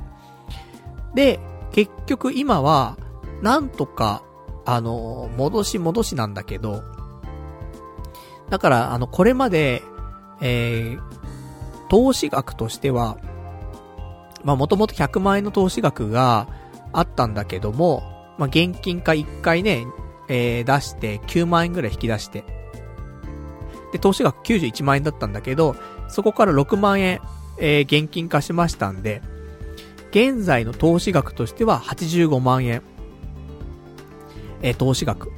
で、これが今週、えー、先ほど放送前に見た時点では、合計で84万円。なっておりました。だから、ちょっと投資額よりも少し今、少なくなってます。一時ね、30万円ぐらいプラスだったけどもね、だ今マイナス1万円ぐらい。でございますけども、まあまあね、えー、これから上がってくるでしょうと。いうことでね。だからこれ以上は、もう少し上がってくれないと現金化できないなって思うので、えー、お金がないっていう時は、あの、りっちゃんことリスナ銀行の方にお願いして、えー、お金を借りるという感じにね、せざるを得なくて。だから、あの、今週もですね、リスナ銀行行きましたよ。ね。えー、少しお借りしております。必要なね、分だけお借りしてますが、仮想通貨はこれから上がるからさ。もうこれはね、しょうがないなと。触れないなっていうところだけども。だからそういう時はね、生活費に関してはリソナ銀行さんの方にね、お世話になっていこうかなと思ってます。なので、まあ、このまま行くと、仕事が始まってお給料出るまでの期間の生活費は、リスナ銀行から借りるって感じになっちゃうと思うんで、結局いくらまで膨れ上がるんだっていう感じ。ちょっと怖いんだけどね。まあ枠としては50万円まで枠ありますから。どうなんだろうな。うーん。50万円の枠、フルに行かないと思う2ヶ月ぐらいだからね。あのー、月の末締めの翌月の中旬ぐらいにお給料入るらしいので、9月から働き始めたとしたら、まあ、中旬からで働いて、半月分でまだ手当とか全然つかないから、だから、10万円ももらえない、10万円ぐらいかなもらえんのかなそれが翌月の中旬ぐらいに入るから。だからそこだと、まあ、ね、生活しきれないからね、またリソナ銀行さんの方にね、ちょっとお借りしてみたいになると思いますけどもね。あと、9月末には、また健康保険とかね、払わないといけないし、ね、健康保険が3万円？じゃあ健康保険2万円か。プラス、えー、家賃。6万5千円と。ありますし、えー、もうね、引っ越しするのしないのねっていう問題ありますけど、しないんだったら、できないね、やっぱね。うん、引っ越しできないな。さすがにお金がないもんね。なので、うん、ちょっと難しいかな引っ越し。どうしようかなちょっと迷っちゃってますけど。しないんだったら、更新のね、えー、費用が、えー、ここ管理費6、うん、3000円だからさ。家賃代としては、6万2000円なので、1ヶ月分の更新費、かかりますんで。ちょっと余分に6万2000円と。ね、リソナ銀行さん、お金貸してください。ねえ、もう本当に今、いくら借りてるんでしょうか。ね怖いですね、ほんとね。気をつけないといけません。ね、ちゃんと働きましょう。ね。生活するぐらいはね、ちゃんと稼ぎましょうってところでございますと。まあ、そんなね、最近の、えー、仮想通貨でございましたと。じゃあ、お便りね、いただいてますから読んでいきましょうか。ラジオネーム。えー、ラジオネーム、羊がいる水族館さん。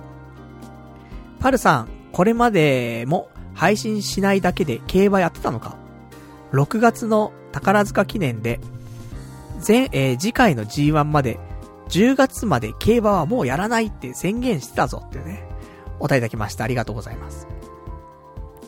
まあ、そういう宣言するでしょ。ギャンブラーは。やるつもりなかったんだけどね、本当にね、G1 まで。やっちゃってたね。まあ、重症だけどね。その、G3 とか、G2 とか。結局、夏競馬、やるつもり正直なかったんだけどね。ちょいちょいやっちゃってましたね。なので、えー、マイナスも膨れ上がっていったところありますが、ね、ようやくこうやって万馬券取りましたから。まあでもそうそう取れないよね、万馬券ね。半年に一回ぐらいしか取れないんじゃない？取ったとしてもね。それでも取れてる方だと思うのよ。だからね、もうちょっとうまく競馬とは付き合っていきたいなと思いますが、競馬ってね、やらないとその期間のなんか、馬とか全然わかんなくなっちゃうんだよね。なんで、ちょっとでもね、そういう重症のレースぐらいは、まあ、かけるというか、見るというかね。まあしていた方が今後もね、長く競馬やるんであればね、あの、頭にちょっとデータベースとして出来上がるからさ。この馬聞いたことあるなとかさ。そういうのあるからさ。まあちょっと、そんなね、大きくはかけない。だって、4頭を選ぶ3連複のボックスだったら400円だからさ。まあ、このぐらいだよね。とか言って2000円かけちゃったりするんでしょ？6頭選んじゃうとね。その3連複のボックスって、4頭選ぶと400円、5頭選ぶと1000円、6頭選ぶと2000円とかなのかな？マックスそこだよね。マックス6頭。それ以上は選んじゃダメだね。って思ってやってます。だから、まあ今後も3連複、4頭から6頭のボックスで、ね、えー、ちまちまとやっていきたいと思ってます。まあ、あとね、あの、スロットに関しても、卒業しますって、何度言ったかわかりませんけども、また、入学します。ね。あの、専門学校とかだったらさ、何回でも入学できるじゃない？そういうことだよね。えパチスロ専門学校ね。えー、またね、えー、渋谷校の方にね、また入学しようかなと思っていて、っていうのも、あの、魔法少女、マドカマギカの寝台がですね、今日、都内の方では入、入荷というかね、寝台、しま、寝台が入りまして、うちに行こうかなと。お金ないよねって。だってさ、健康診断して、あと、ね、宅建のさ、その、受講して交付してもらうのにまたお金かかってね。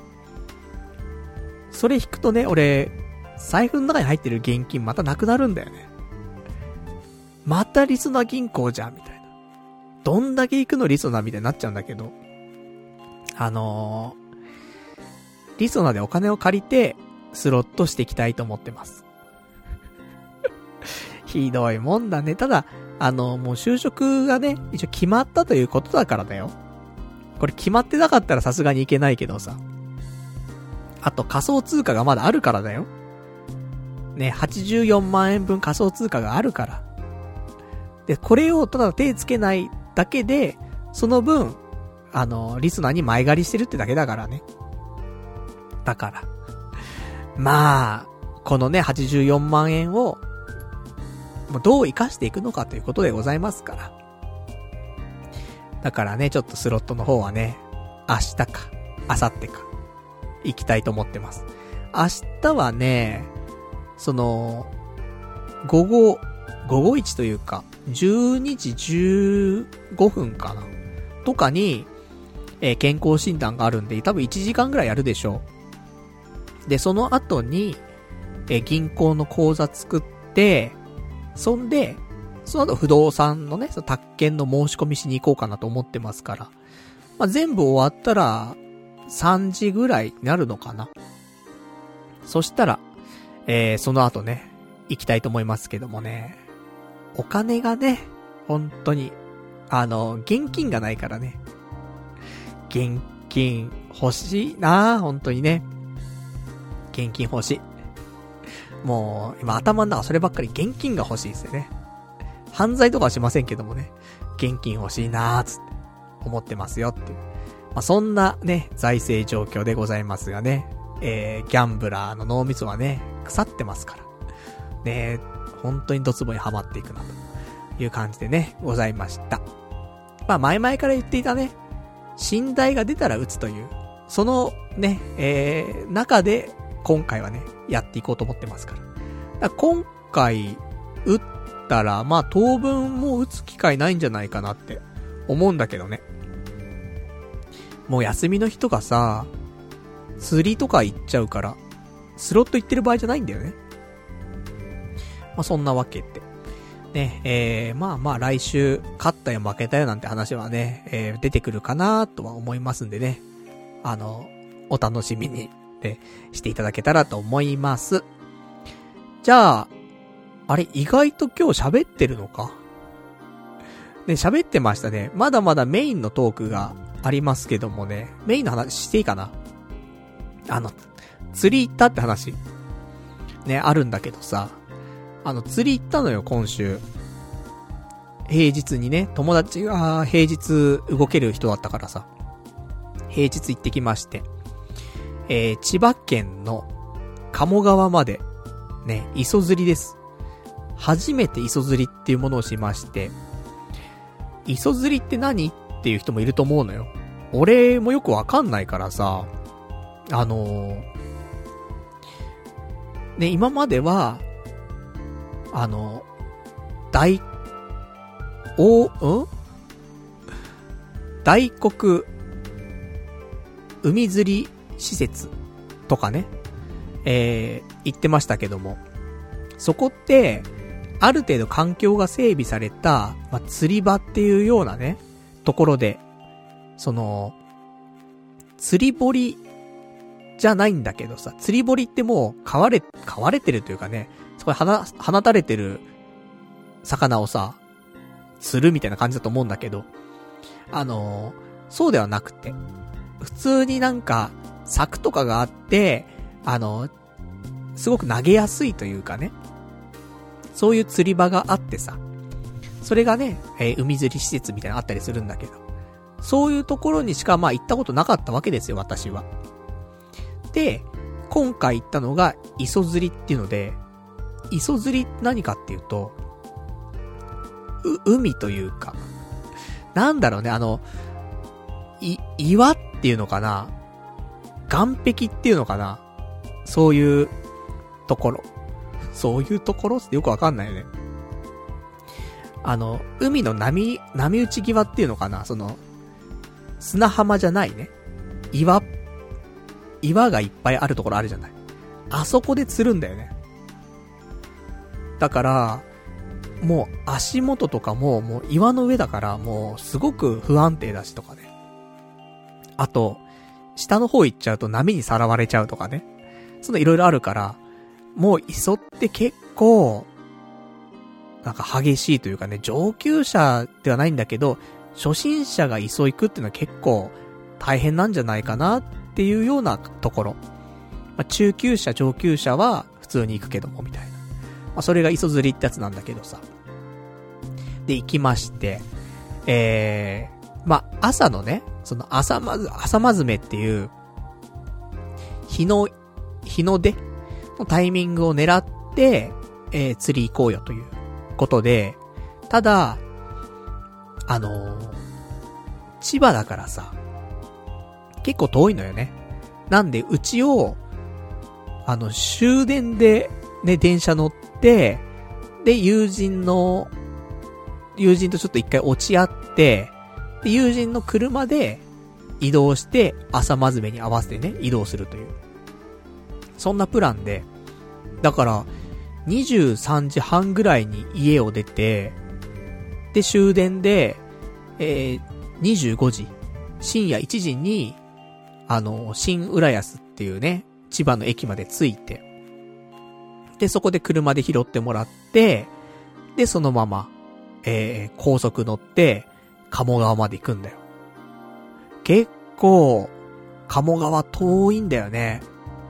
あの、新浦安も千葉だし、鴨川も千葉なんだけど、千葉ってでかいんだよね、やっぱね。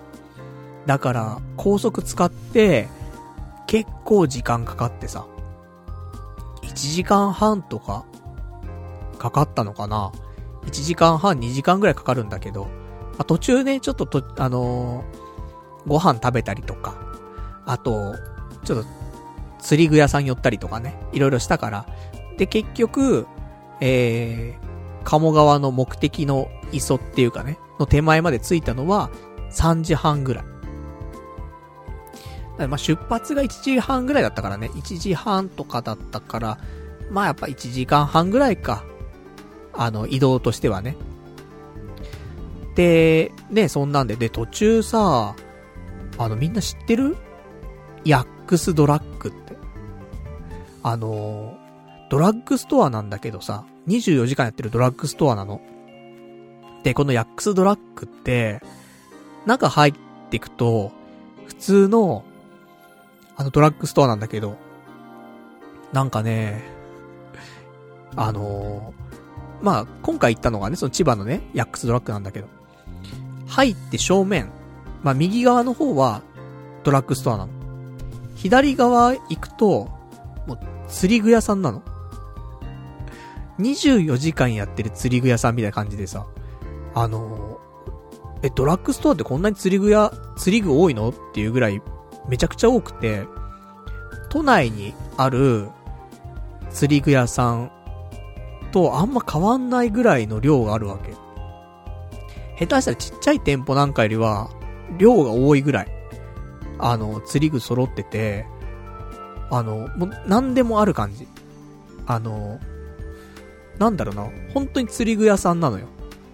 だから、逆よね。釣り具屋さんにドラッグストアがついてる感じ。うん、そっちの方が正しいかもしんない。そういうお店があってさ、あ、こんな店あんだと思って。ね、あの、ぜひ皆さんチェックしてください。ヤックスドラッグ。ね。すげえ店だなと思って。まあ、千葉にしかないのかな？ちょっとわかんないけどもね。もしかしたらそういう、磯とかね、そういうなんか、釣りするようなところが多い地域には、出店してるとかの可能性もありますけども、普通に、普通の釣り具屋さんだからね、ロッドとかも普通に売ってるし、リールも売ってるし、何でも売ってる。常習屋みたいな感じ。ね、そんなところがあってびっくりしてさ。ね、そんな、ね、ちょっとね、私も、あの、釣り具ね、あの、足りないもの買ったりとか、ね、しましたけども、で、そんなんで、えー、着いて、3時半に着いて、で、ちょっとね、あのー、まあ、運転もね、友人にしてもらってたから、ちょっと疲れたところもあって、少し休もうか、つって。休んでたんだけど。あの、他のね、釣り人がさ、ちょいちょい集まってきてさ、したら、ね、友人、経験者なの、今回ね。今までは、あの、初心者の集まりでやってたんだけど、今回経験者の人とね、二人で、あの、釣り行くことになって。で、千葉行ったわけなんだけど。したらなんか、あの、他のね、周りのね、釣り人が動き始めたからさ。じゃあ俺たちももう、移動しようか、つって、4時ぐらいになって、移動し始めて。で、多分ね、あの、日の出って5時なんで、5時8分とかだったかな。なんだけど、もう少しずつね、4時過ぎたぐらいから、少し明るくなってきてさ。で、動こうつって、で、そこで、あの、いろんな準備して、ライフジャケットとかで着てね。俺持ってないからさ、あの釣り具つっても、ロッド？竿と、リールと、ルアーと、あとは、あの、足にはめる、チェーンみたいなのとかは、自分のものを持ってったんだけど。それ以外のものに関してはね、あの、友人が持ってるものをね、えー、貸してくれるってことで、今回ライフジャケットとかね、借りたんだけど、あの、磯釣りはね、ライフジャケット、絶対に必要だね。ないと死んじゃう。リアルに死んじゃうなっていうようなところでね、釣るんだよ。でさ、目的地のポイントまで行くわけ。で、そこのポイントまでが、もう超怖いの。まあ暗いからってのもあるんだけど、暗くて足元もよく見えなくて、で、あのー、なんだろうね、下が海の、海事のさ、鉄骨渡りってあるじゃん。あれビルの上でやるじゃない。ビルからビルに渡る鉄骨があって、そこをね、歩いていくけど、もっともちろん、幅広いんだけど、下が海の鉄骨渡りみたいな。そんなところ行くんだよ。で、おちょっとこれ、風が吹いたりとかして落ちちゃったらもう海じゃん、みたいな。のところを歩いてって、で、その先、今度は、もうこんな整備されてないわけよ。鉄骨みたいなところじゃなくて、今度はもう岩場なの。岩場で、そこを、もうずっと歩いてって登ったりとかして、途中ロープとかがあって、ロープ使って登ったりとかして。もう崖だよね。もう崖を降りたり登ったりとかするんだよね。で、結構歩いていくと、ここが釣りするポイントだよ、つって。で、そこに到着してさ。すげえところだなと思って。で、もう、ちょっと足踏み、外したら海なんだよ。だから俺、高所恐怖症だからさ、結構怖いなーって、ね、思うんだけどさ。まあそんなのはね、もう、言ってらんないからさ。まあ怖え怖え言いながらね、あの、頑張って歩いてさ。で、釣りのね、ポイントまで行ってさ。じゃあやってこうか、つって。で、やるわけだよね。で、あの、やってみるとですね、あの、これまでね、3回あったわけなんだけど、あの釣りね、今回4回目なんだけど、過去3回で、どんどん俺ルアー飛ばすの上手くなってたんだよね。なんだけど、足場が悪いのか何なのか、ね、経験者がいるから緊張しちゃってるのかわかんないんだけど、全くルアーが飛ばなくて。なんだろうね。もう手前にボチャンみたいな。だったりとか、まあ、あと、目悪いからなんかどこに飛んでるかもわかんないのもあるんだけど。でもなんかね、うまく飛ばないの。あの、ビュンって。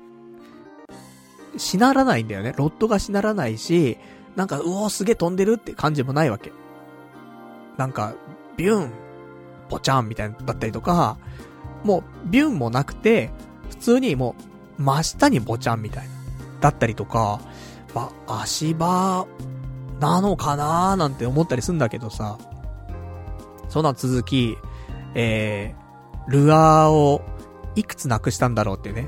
まあ、根がかりとかもしちゃって。あの、根がかりって、まあ、海の中に岩だったりとかさ、海藻とかさ、その生えてるから、そこに引っかかっちゃったりとかしてさ、もうなんか取れなくなっちゃう時あるんだよね。それ根がかりって言うんだけどさ。そういうのが結構あって、あのー、ルアーの方が、あと、投げたらね、そのまま、そのボチャンつって、糸切れちゃったりとかして、何個だろう ?5、6個なくしたんじゃないかな。ダイソーのルアーももちろん飛んでったし、他にもね、あの、この日のためにいくつか買っておいた、メジャークラフトっていうところのメーカーのね、あの、ルアーがあんだけどさ、結構有名で、あのいろんな釣り人がね、使っている、あの、メジャーな、ね、メジャークラクラフトだけにメジャーなね、ルアーなんだけど、それとかも結構飛んでっちゃって、ね、悲しみにね、くれていましたけどもね。で、そんなんでさ、やっていたら、友人がさ、釣ったんだよね、一匹。ワカシっていう、なんかその、ハマチとか稲田とか、まあ、結局なんか、ワカシの上が稲田で、稲田の上がなんとかで、で、ハマチ、で、ブリで、ハマチでブリでみたいなさ、なんかあるじゃない？そういう出生魚っていうかさ。それのは一番ちっちゃいやつがワカシって言うんだけど、ワカシ釣ってさ、お、釣れたと思って。で、俺もさ、網持って、ね、ちょっと網持ってきてって言われて。あ、あ、網かつって。俺初めて釣る、釣れた現場に居合わせたからさ、何やっていいかわかんなくて。じゃ、ま、まず、じゃあ網なのかつって網持ってって。で、それ取ってさ。で、その後、ね、俺もう全くわかんないからもう、魚が目の前にいるのが初じゃん。生きてる魚がさ、釣りで。だからもうね、これはもう正直もう見てるしか正直なくてさ。何も手伝えなくて。あれなんだけど。あの、血抜きとかさ。その辺も友人がね、ちょっとやって。で、こういう風に血抜きするのか、つって。で、ナイフをさ、魚に刺してね、エラのところ刺してさ、血抜いて。で、バケツに水入れて、その中に魚入れてみたいな。で、血抜いてみたいな。そういう処理をしてね。こうやってやるのか、今度、ね、あのー、俺がね、初心者の集まりでね、釣り行った時には、もう俺がね、今度しなくちゃいけないんだなっていうね。俺しか体験してないわけだからね、リアルなやつを。だからね、ちょっとまだ魚とか、触れないけどもね。あの、怖いなって思っちゃうんだけども、まあその時が来たらね、もうやるしかねえなって感じでさ。ね。で、そんなの目の当たりにして。で、そこからですね、まあ私は全く釣れないわけで、で、友人もそっからは釣れなくて。で、結構時間経過してね、4時過ぎぐらいから始めて、7時半ぐらいかなまでずっとそこでやってたんだけど、急に雨が降り出してさ、全然あの、雨降らない予定だったんだよね。天気予報とか見て、あ、ちょっと風が強いかもね、ぐらいの話で、ただ雨降るって予定全くなくて、だから行ったんだけど、めちゃくちゃ雨降ってきて、雨と雷がね、強烈なの来てさ。で、最初パラパラだったから、まあ、ちょっと続けてこうかなったんだけど、雷鳴り始めて、これさすがにやべえな、つって、一回離脱しよう、つって、離脱し始めたらめっちゃ降ってきて、で、離脱している間、その、鉄骨渡りとかね、最後また、あの、渡っていくわけなんだけど。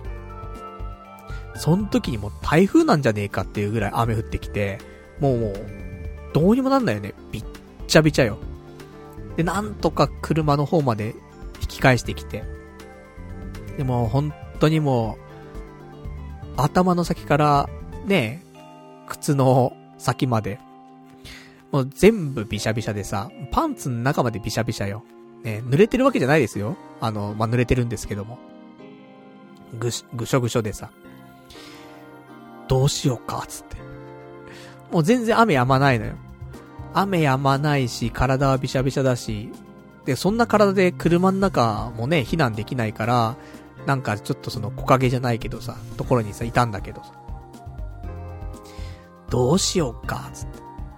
で、そこで15分とか、休んでたら少し雨が、あの、弱くなってきて。じゃ、ちょっと着替え持ってきてるから着替えるか、つって、もう、ね、どうしようもないぐらい濡れてっからさ。で、着替えるだけ着替えて。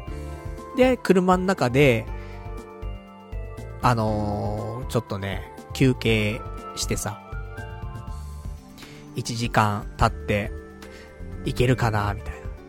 ちょっと難しい。難しいなつってね。2時間経って、どうかなつって。どう、どうかな？みたいな。みんなもう二人とも、このまま帰るか、少し雨降ってても、やるかみたいな感じになって。でもせっかく鴨川まで来てさ、ね、1時間半だ2時間だかけて来てるわけだからさ、ちょっともうちょっとやってこっかって話になって。で、今度釣り場を少し変えようかって。2箇所ね、スポットがあって、もう1箇所ね、まだ行ってなかったから、そっち行ってみよう、つって。で、そっち行って、そしたら、ちょうど雨がね、止んできてさ、もうパラパラでもなく、普通に、あのー、晴れてきて。あ、よかったな、帰んなくてよかったと思って。ね、ちょっと粘ってね、あのー、また釣り再開してよかったなと思って。で、つ、釣り始めて30分ぐらいしたらまた雨降ってきてさ。なんであんなに晴れてたのにと思って。したらもう、向こうの方というかね、遠くの方はなんか霧かかっちゃってるし、で、空見上げても、どこも青い空ないし、何これっつって。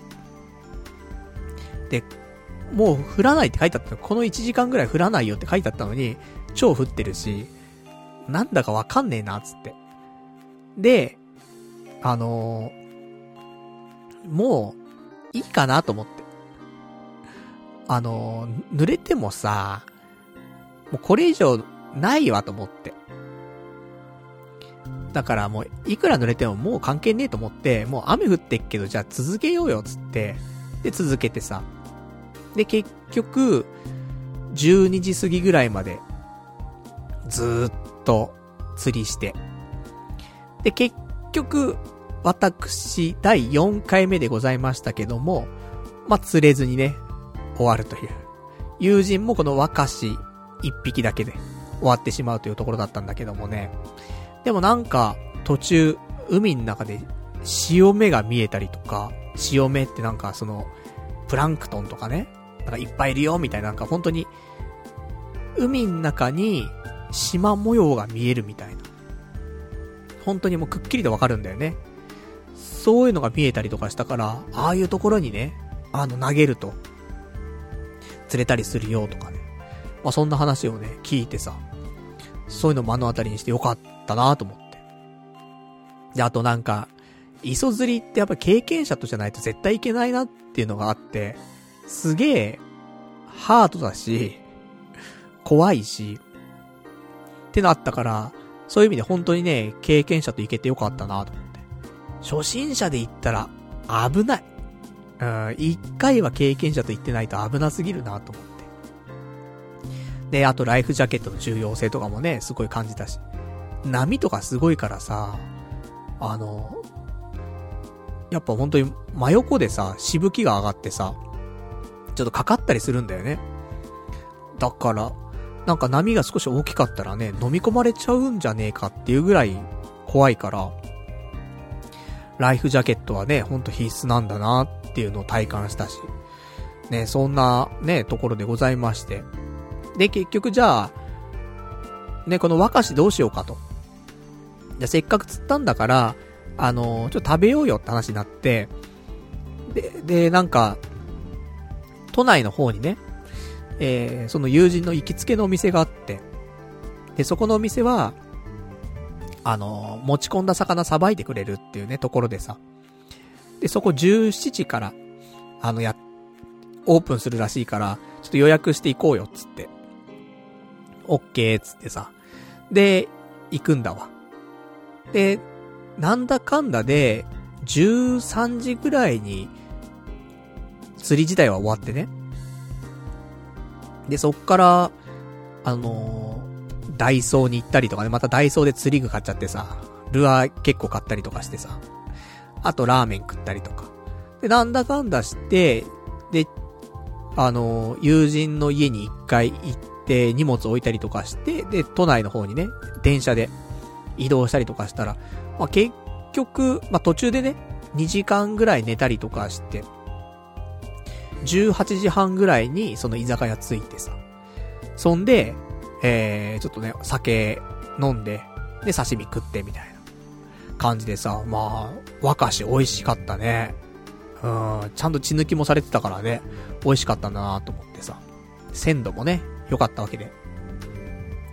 まあ、で、ただ、あのー、あれですよ。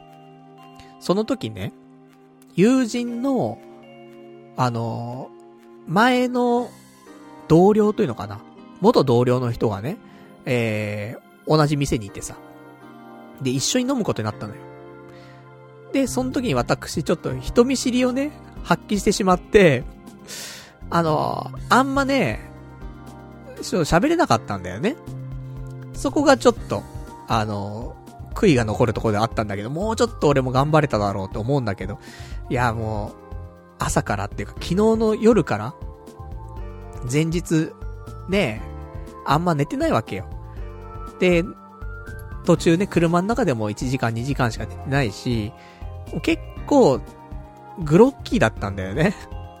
それもあって、ね、あのー、万全の体体調だったらね、もしかしたらもっと人見知りじゃない、ね、あのー、ちょっと120%の形でね、頑張れたのかもしれないんだけど。まあ疲れ切って、ね、少しもう眠いしというところもあって人見知り発揮しちゃったのかなと思ってさ。ね、それがちょっと不甲斐ないななんて思ったんですけども。で、結局22時ぐらいにね、帰宅して。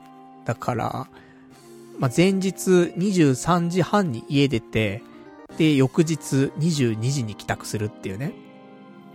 結構ハード。その前もね、あのー、あんま寝てないからさ。その日自体も、まあ、お昼ぐらいに起きて、そんで、8時ぐらいに、20時ぐらいか、に、一応寝とこうと思って寝たんだけど、結局1時間ぐらいしか寝れてなくて。で、そんで23時半に家出て、で、帰ってきたら22時っていうね。結構ヘビーな、ね、感じだったんで。で、磯釣りもね、ハードだったしという感じでね、まあ疲労困憊ではありましたけども、すごくいい経験できたかなって思って。ちゃんとね、目の前で魚も釣れたの見れたしね。だから次、第5回、行くときは、どこ行くかわかんないけどもね、あの、まあ、次はまた初心者のね、集いで行くと思うから、磯はいけないから、堤防釣りとか、っていうのがいいのかなと思っていて。まあちょっとね、また行ったらね、えー、軽く、ラジオでもね、お話しさせていただきたいなと思っておりますんで。まあ、早くね、自分で釣った魚をね、あのー、さばいてもらってね、食べたいなと。もう今血抜きできますから、私。ね、あのー、大丈夫じゃないかなと思ってますけどもね。早く一匹。何でもいいから一回釣りたいね。でも何でもいいわけじゃないね。あのー、若しとか、稲田とか、その辺釣りたいね、やっぱね。大きすぎるとまた怖いからさ。程よい大きさのね、青物の魚をね、釣りたいなと思ってますけどもね。まあ、ちょっと、えー、来週あたりもう一回ね、釣り行けたらなと思ってますから。また行ったらご報告ね、して。で、YouTube なんかでもね、動画アップしたいなと思っておりますと。じゃあそんなところでね、ちょっとお便りもいくつかいただいておりますからね、お便り読んでいきましょうか。じゃあ、こちらが、ラジオネーム、田中、えー、ラジオネーム、えー、橋田至るさん。えー、パルさん、配信で馬のことよくわかんないって言ってたけど、なんでやってんの？僕もスペシャルウィーク、ちゃんとグラスワンダーちゃんぐらいは、え、僕もスペシャルウィークちゃんと、グラスワンダーちゃんぐらいは知ってるけど、競馬はやらないよっていうね。お答えいただきました。ありがとうございます。なんか、ちゃんつけてるあたり完全に、ね、馬娘感がありますけども。ね、まあ、知ってるか知らないかって言ったらさ、あの、やっぱ知らない部類に入ると思うんだよね。ちょっと、ね G1 勝った馬ぐらいだったらわかるけどさ、そうじゃなかったら、聞いたことあるなぐらいじゃん。で、詳しい人ってさ、こういう、ね、この馬がいて、で、前走何々走ってたよねとかさ。そんなのわかるし、血統とかもさ、あ、ね、〇〇3区だよねとかさ。その、お兄ちゃんはあの馬だしさとかさ、わかるじゃん。で、ね、こういう、この競馬場で強いとか、右回りが、左回りがとかさ。ねなんかそういうのは、そんな詳しくないからさ、わかるとは言えないじゃん。やっぱ。で、俺、ね、昔は、専門学生ぐらいまではさ、競馬とかよく見てたけど、そっからね、10年15年、競馬見てなかったから。だから、なおのことね、もうわかんないし。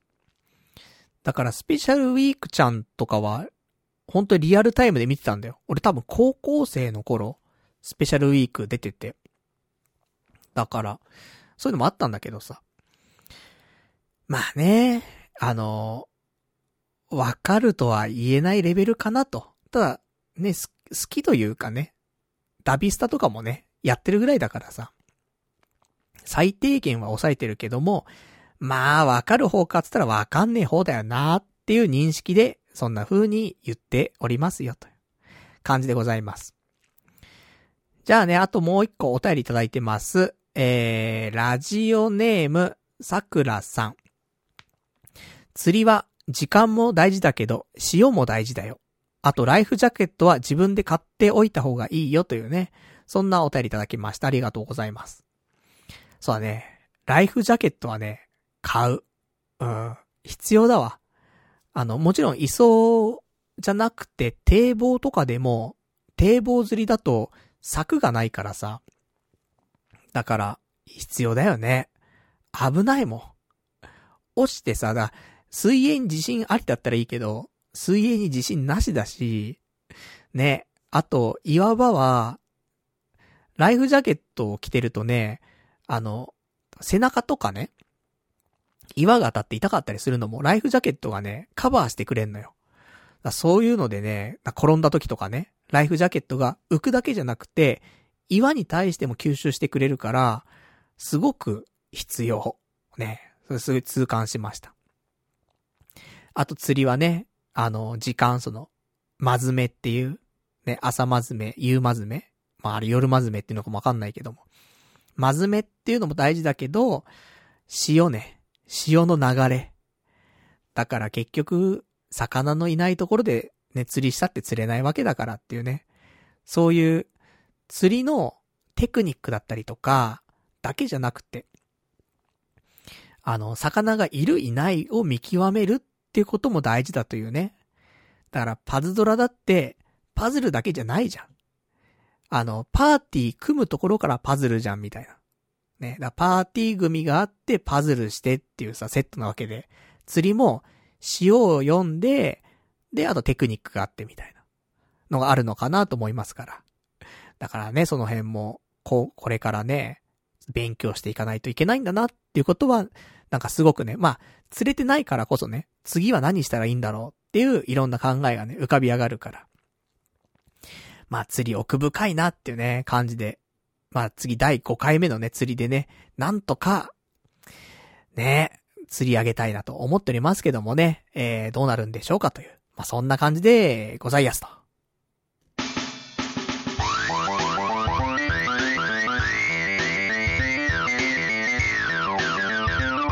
童貞ネットアットネトラジ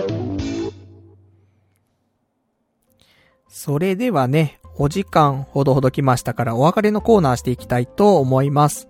お別れのコーナーはね、今日喋れなかったこととか、あと読めてないお便りなんかをね、つらつらとご紹介していきたいと思いますけども、じゃあ今日喋りたかったこと、まあ、ざっくりといきましょうか。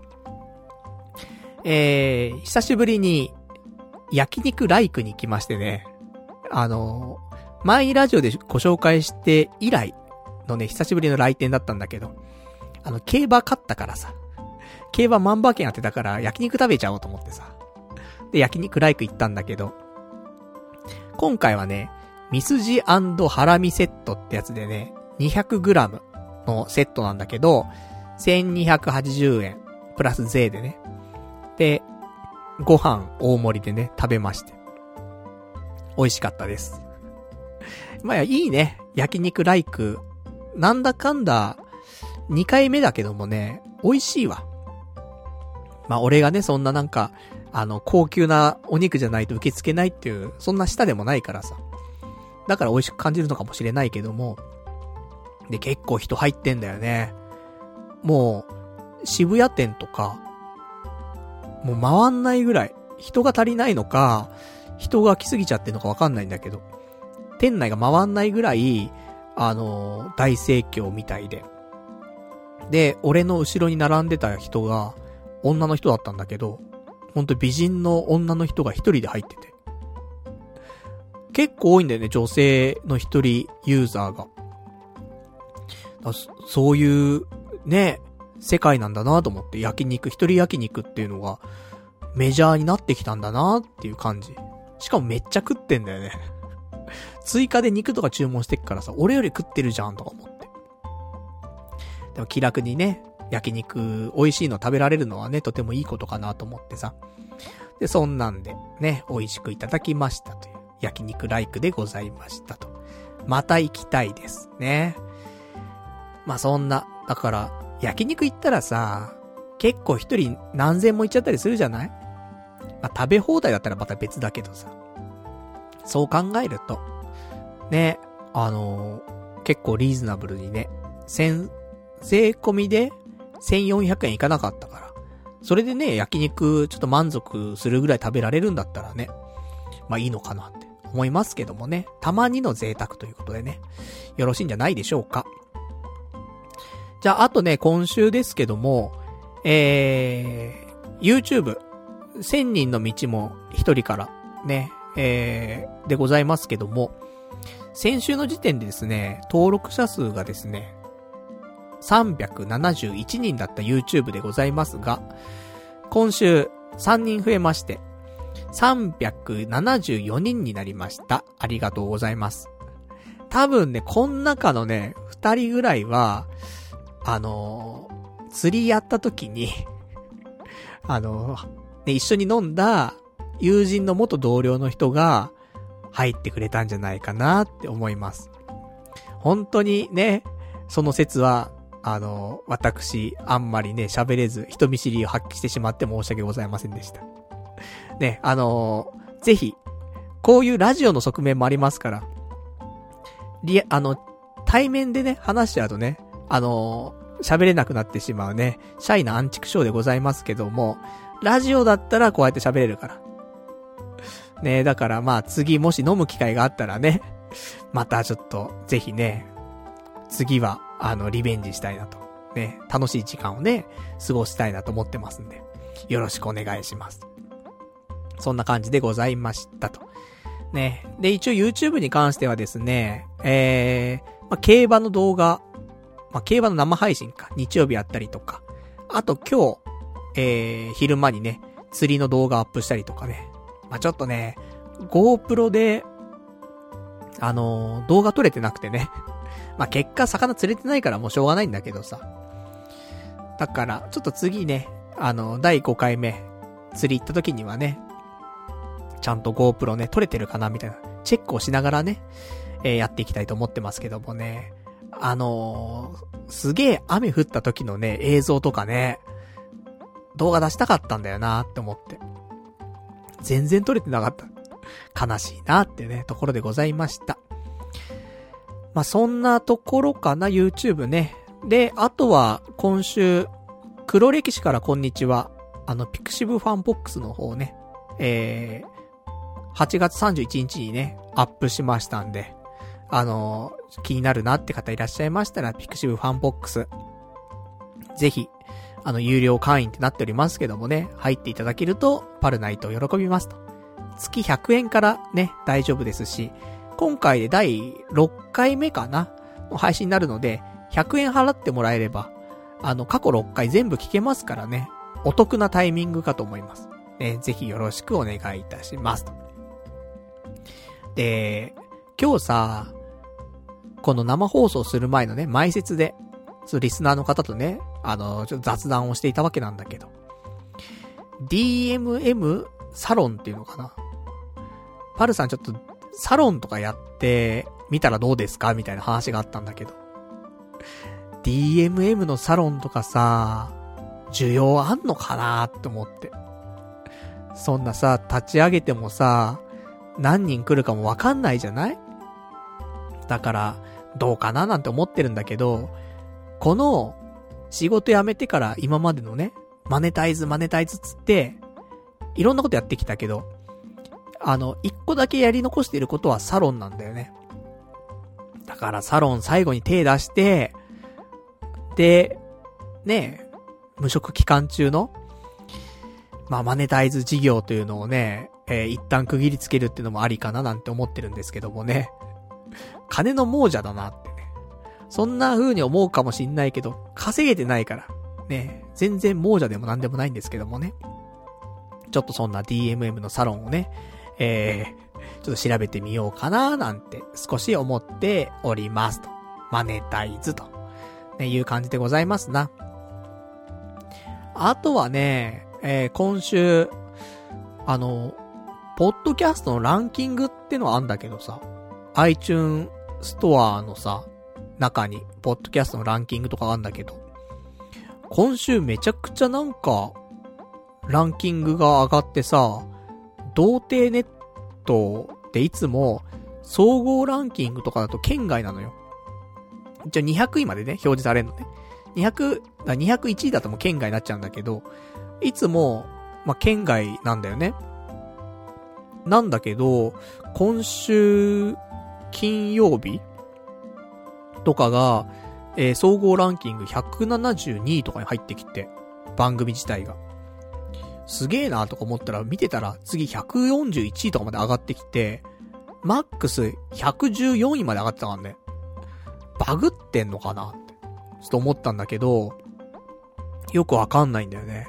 原因はよくわかんないんだけど、114位まで上がりましたという。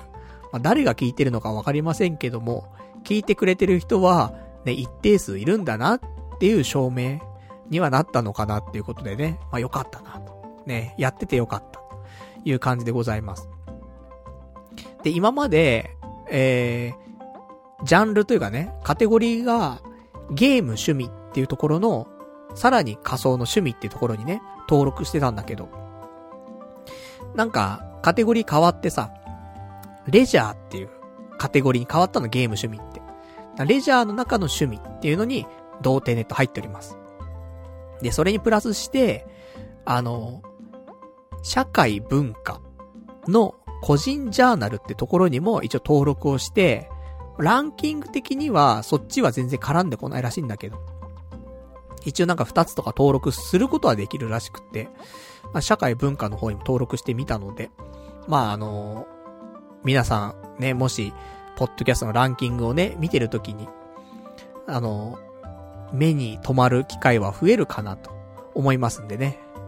まあ、リスナーだったらもうね、毎週聞いてるわけだからね、関係ないかもしれないけど、新規でね、聞いてくれる人がちょっとでも増えるといいななんて思って、えー、そんなことをしておりましたと。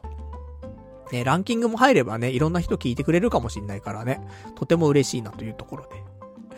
まあね、そんなことを思ってラジオしてるのに、なんだろうね、あのー、就職決まりました、みたいな。どんなラジオなんだよってね、話だけどもね。まあいいんじゃないでしょうか。で、あと今週ね、えー、他のお話として、えー、メルカリ、メルカリだね。あの、先週言ったかな実家からね、使ってない加湿器が2台ぐらいあって大きいの。で、処分しちゃうって言ってたから、俺が引き取って、俺メルカリで売るわ、つって。で、もらってきたんだけど、めちゃくちゃでかくて、もうストレスでしょうがなかったんだけど、部屋がね、圧迫されちゃって。で、その加湿器がですね、2台売れました。すぐに売れまして、1台が1万5千円かな。もう一台が1万2000円とかで売れまして、よかったな、つって。お金がない時にありがてえ、つって。ね。で、そんなんでさ、もう結構でも掃除とかしてね、あのー、中開けて掃除してさ、で、フィルター洗ったりとかさ、ま、いろいろしてね。で、出品して売れって。だけど、送るのも大変だよね、ああいうのね。でかいからさ、段ボールとかもさ、普通になんかね、今までアマゾンで、荷物とかね、届いたやつとかの段ボール取っといたんだけど、その段ボールじゃもう収まんないから、東急ハンズ行って段ボール買ってさ、でかいやつ。1個、普通に500円くらいするんだよ、段ボールね。でかいやつだとね。で、それ買ってさ、あとエアパッキンとか買ってさ、で、詰めて、そんで、それ、コンビニ持ってってさ、で、でかいから多分送料とかもね、楽々メルカリ便とかでさ、1回の配送多分1600円ぐらいすんだよね。で、それ2つでさ、やってみたいな。結構もう1日作業よ。普通にさ、もうパッケージされてるね、商品だったらさ、それね、コンビニ持ってって、で、配送お願いしますで終わるんだけどさ、梱包からじゃん。しかも段ボールサイズが微妙にさ、あのー、加湿器と合ってなかったりとかしてさ、段ボールちょっと一回分解して作り直したりとかしてね、大変すぎると思って。でも、お金はでかいんだから頑張りなさいってね、な、心、心にね、あの、問いかけてさ。で、頑張りましたけどもね、よかったよかったと。まあ、そんなね、メルカリも、まあ、無事売れましたから、あのー、これで部屋もね、結構スッキリして、よかったよかったという感じでございました。じゃあ、そんなところかな？今日喋りたかったことに関しては。で、そう。あのー、一個。あのね、釣り行ってさ、あの、すげえ、ね、雨に濡れてさ、服とか全部びっちゃびちゃで着替えたりとかしたわけだけど、あの、カバンの中にね、リュック、おっきめのリュックで行ったんだけどさ、リュックの中にもう濡れたさ、服とか全部入ってるわけ。で、で、それを、あの、家持って帰ってきてね。で、そのまま、カバンから出しとけばよかったんだけど、もう酔っ払ってもいるし、全然寝てないから疲れてるのもあるしさ。もう、カバンから出さないでね、もう一日放置してたの。そんで次の日起きて、で、夕方ぐらいにカバン開けて、したらもう、カバンの中が、もう異臭騒ぎなわけよ。もうなんか、群れに群れちゃってさ。で、そんなんで、あの、カバン、いくら掃除しても、綺麗にして、リセッシュとかして、で、干しても、もう雑巾みたいな匂いがしちゃって、雑巾じゃないんだよな。リセッシュの匂いが混ざってね、なんか、上履きみたいな匂いしちゃって。これも匂い取れねえなと思って、もう、カバン処分っていうね。ところで、で、そんな中ね、競馬当たったから、あの、ちょっとね、あの、カバンをね、買い替えました。明日の朝届きます。言っても、3500円ぐらいのカバンなんだけど、リュックなんだけど、結構前のやつよりもね、使いやすそうで、釣りに行くのもいいし、もし、ま今後行かないと思うけど、なんかスポーツジム行くときとか、あの、荷物使えたりとか、プライベートでもね、あの、荷物結構入れられつつ、パソコンとか入れるところのスペースもあるから、まあ普通に普段使いもできつつ、スポーツでも使えるみたいな。まあ結構長く使えるね、カバンだと思うので。あと今後はね、あのそういう釣りとか行くときはね、ちゃんとゴミ袋とかね、持っていかないとダメだなと思って。いつもね、持ってたりすんだけどね、たまたまね、持ってなくて、お互いに。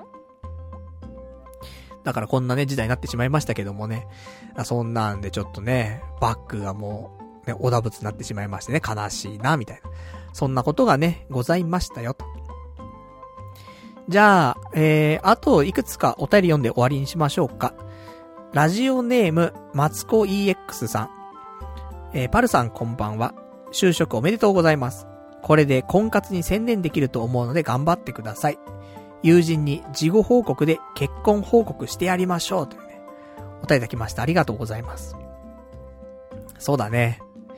就職したからにはね、もう無職じゃないからね。フリーランスでもないからね。ウーバーイーツァーじゃないからね、俺はね。これでね。だから、えー、事務職。ま事務職だね、全然ね。で、書いて。で、安定はしてますと。ね。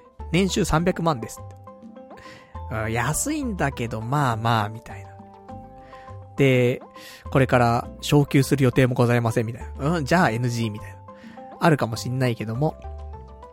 ね、あの、前とは違って趣味とかね、あの、趣味は、つって、え、友人と釣りに行ったりします、みたいな。この素敵、大抵みたいなね。アウトドア、ね、アクティブ、大抵みたいな。なるかもしんないからね。ちょっと婚活、力入れてね、やっていきたいと思いますんで。で、なんか、その女性と付き合うとか付き合わないとかね、そういう話になったら、もうその時はね、あのー、周りの友人には言わないで隠してね。でもこのラジオで喋っちゃったらさ、あの、友人、大体聞いてくれてるんだよね。いや、わからんけど。俺の友人の半分は聞いてる気がすんのよ。なんだかんだで。いや、どうなんだろうな。そんな聞いてないのかなでも、もう聞かれてるというね、前提で話さないとね、大変なことになるからあれなんだけどさ。ちょいちょい聞いてくれてる人が多いわけ。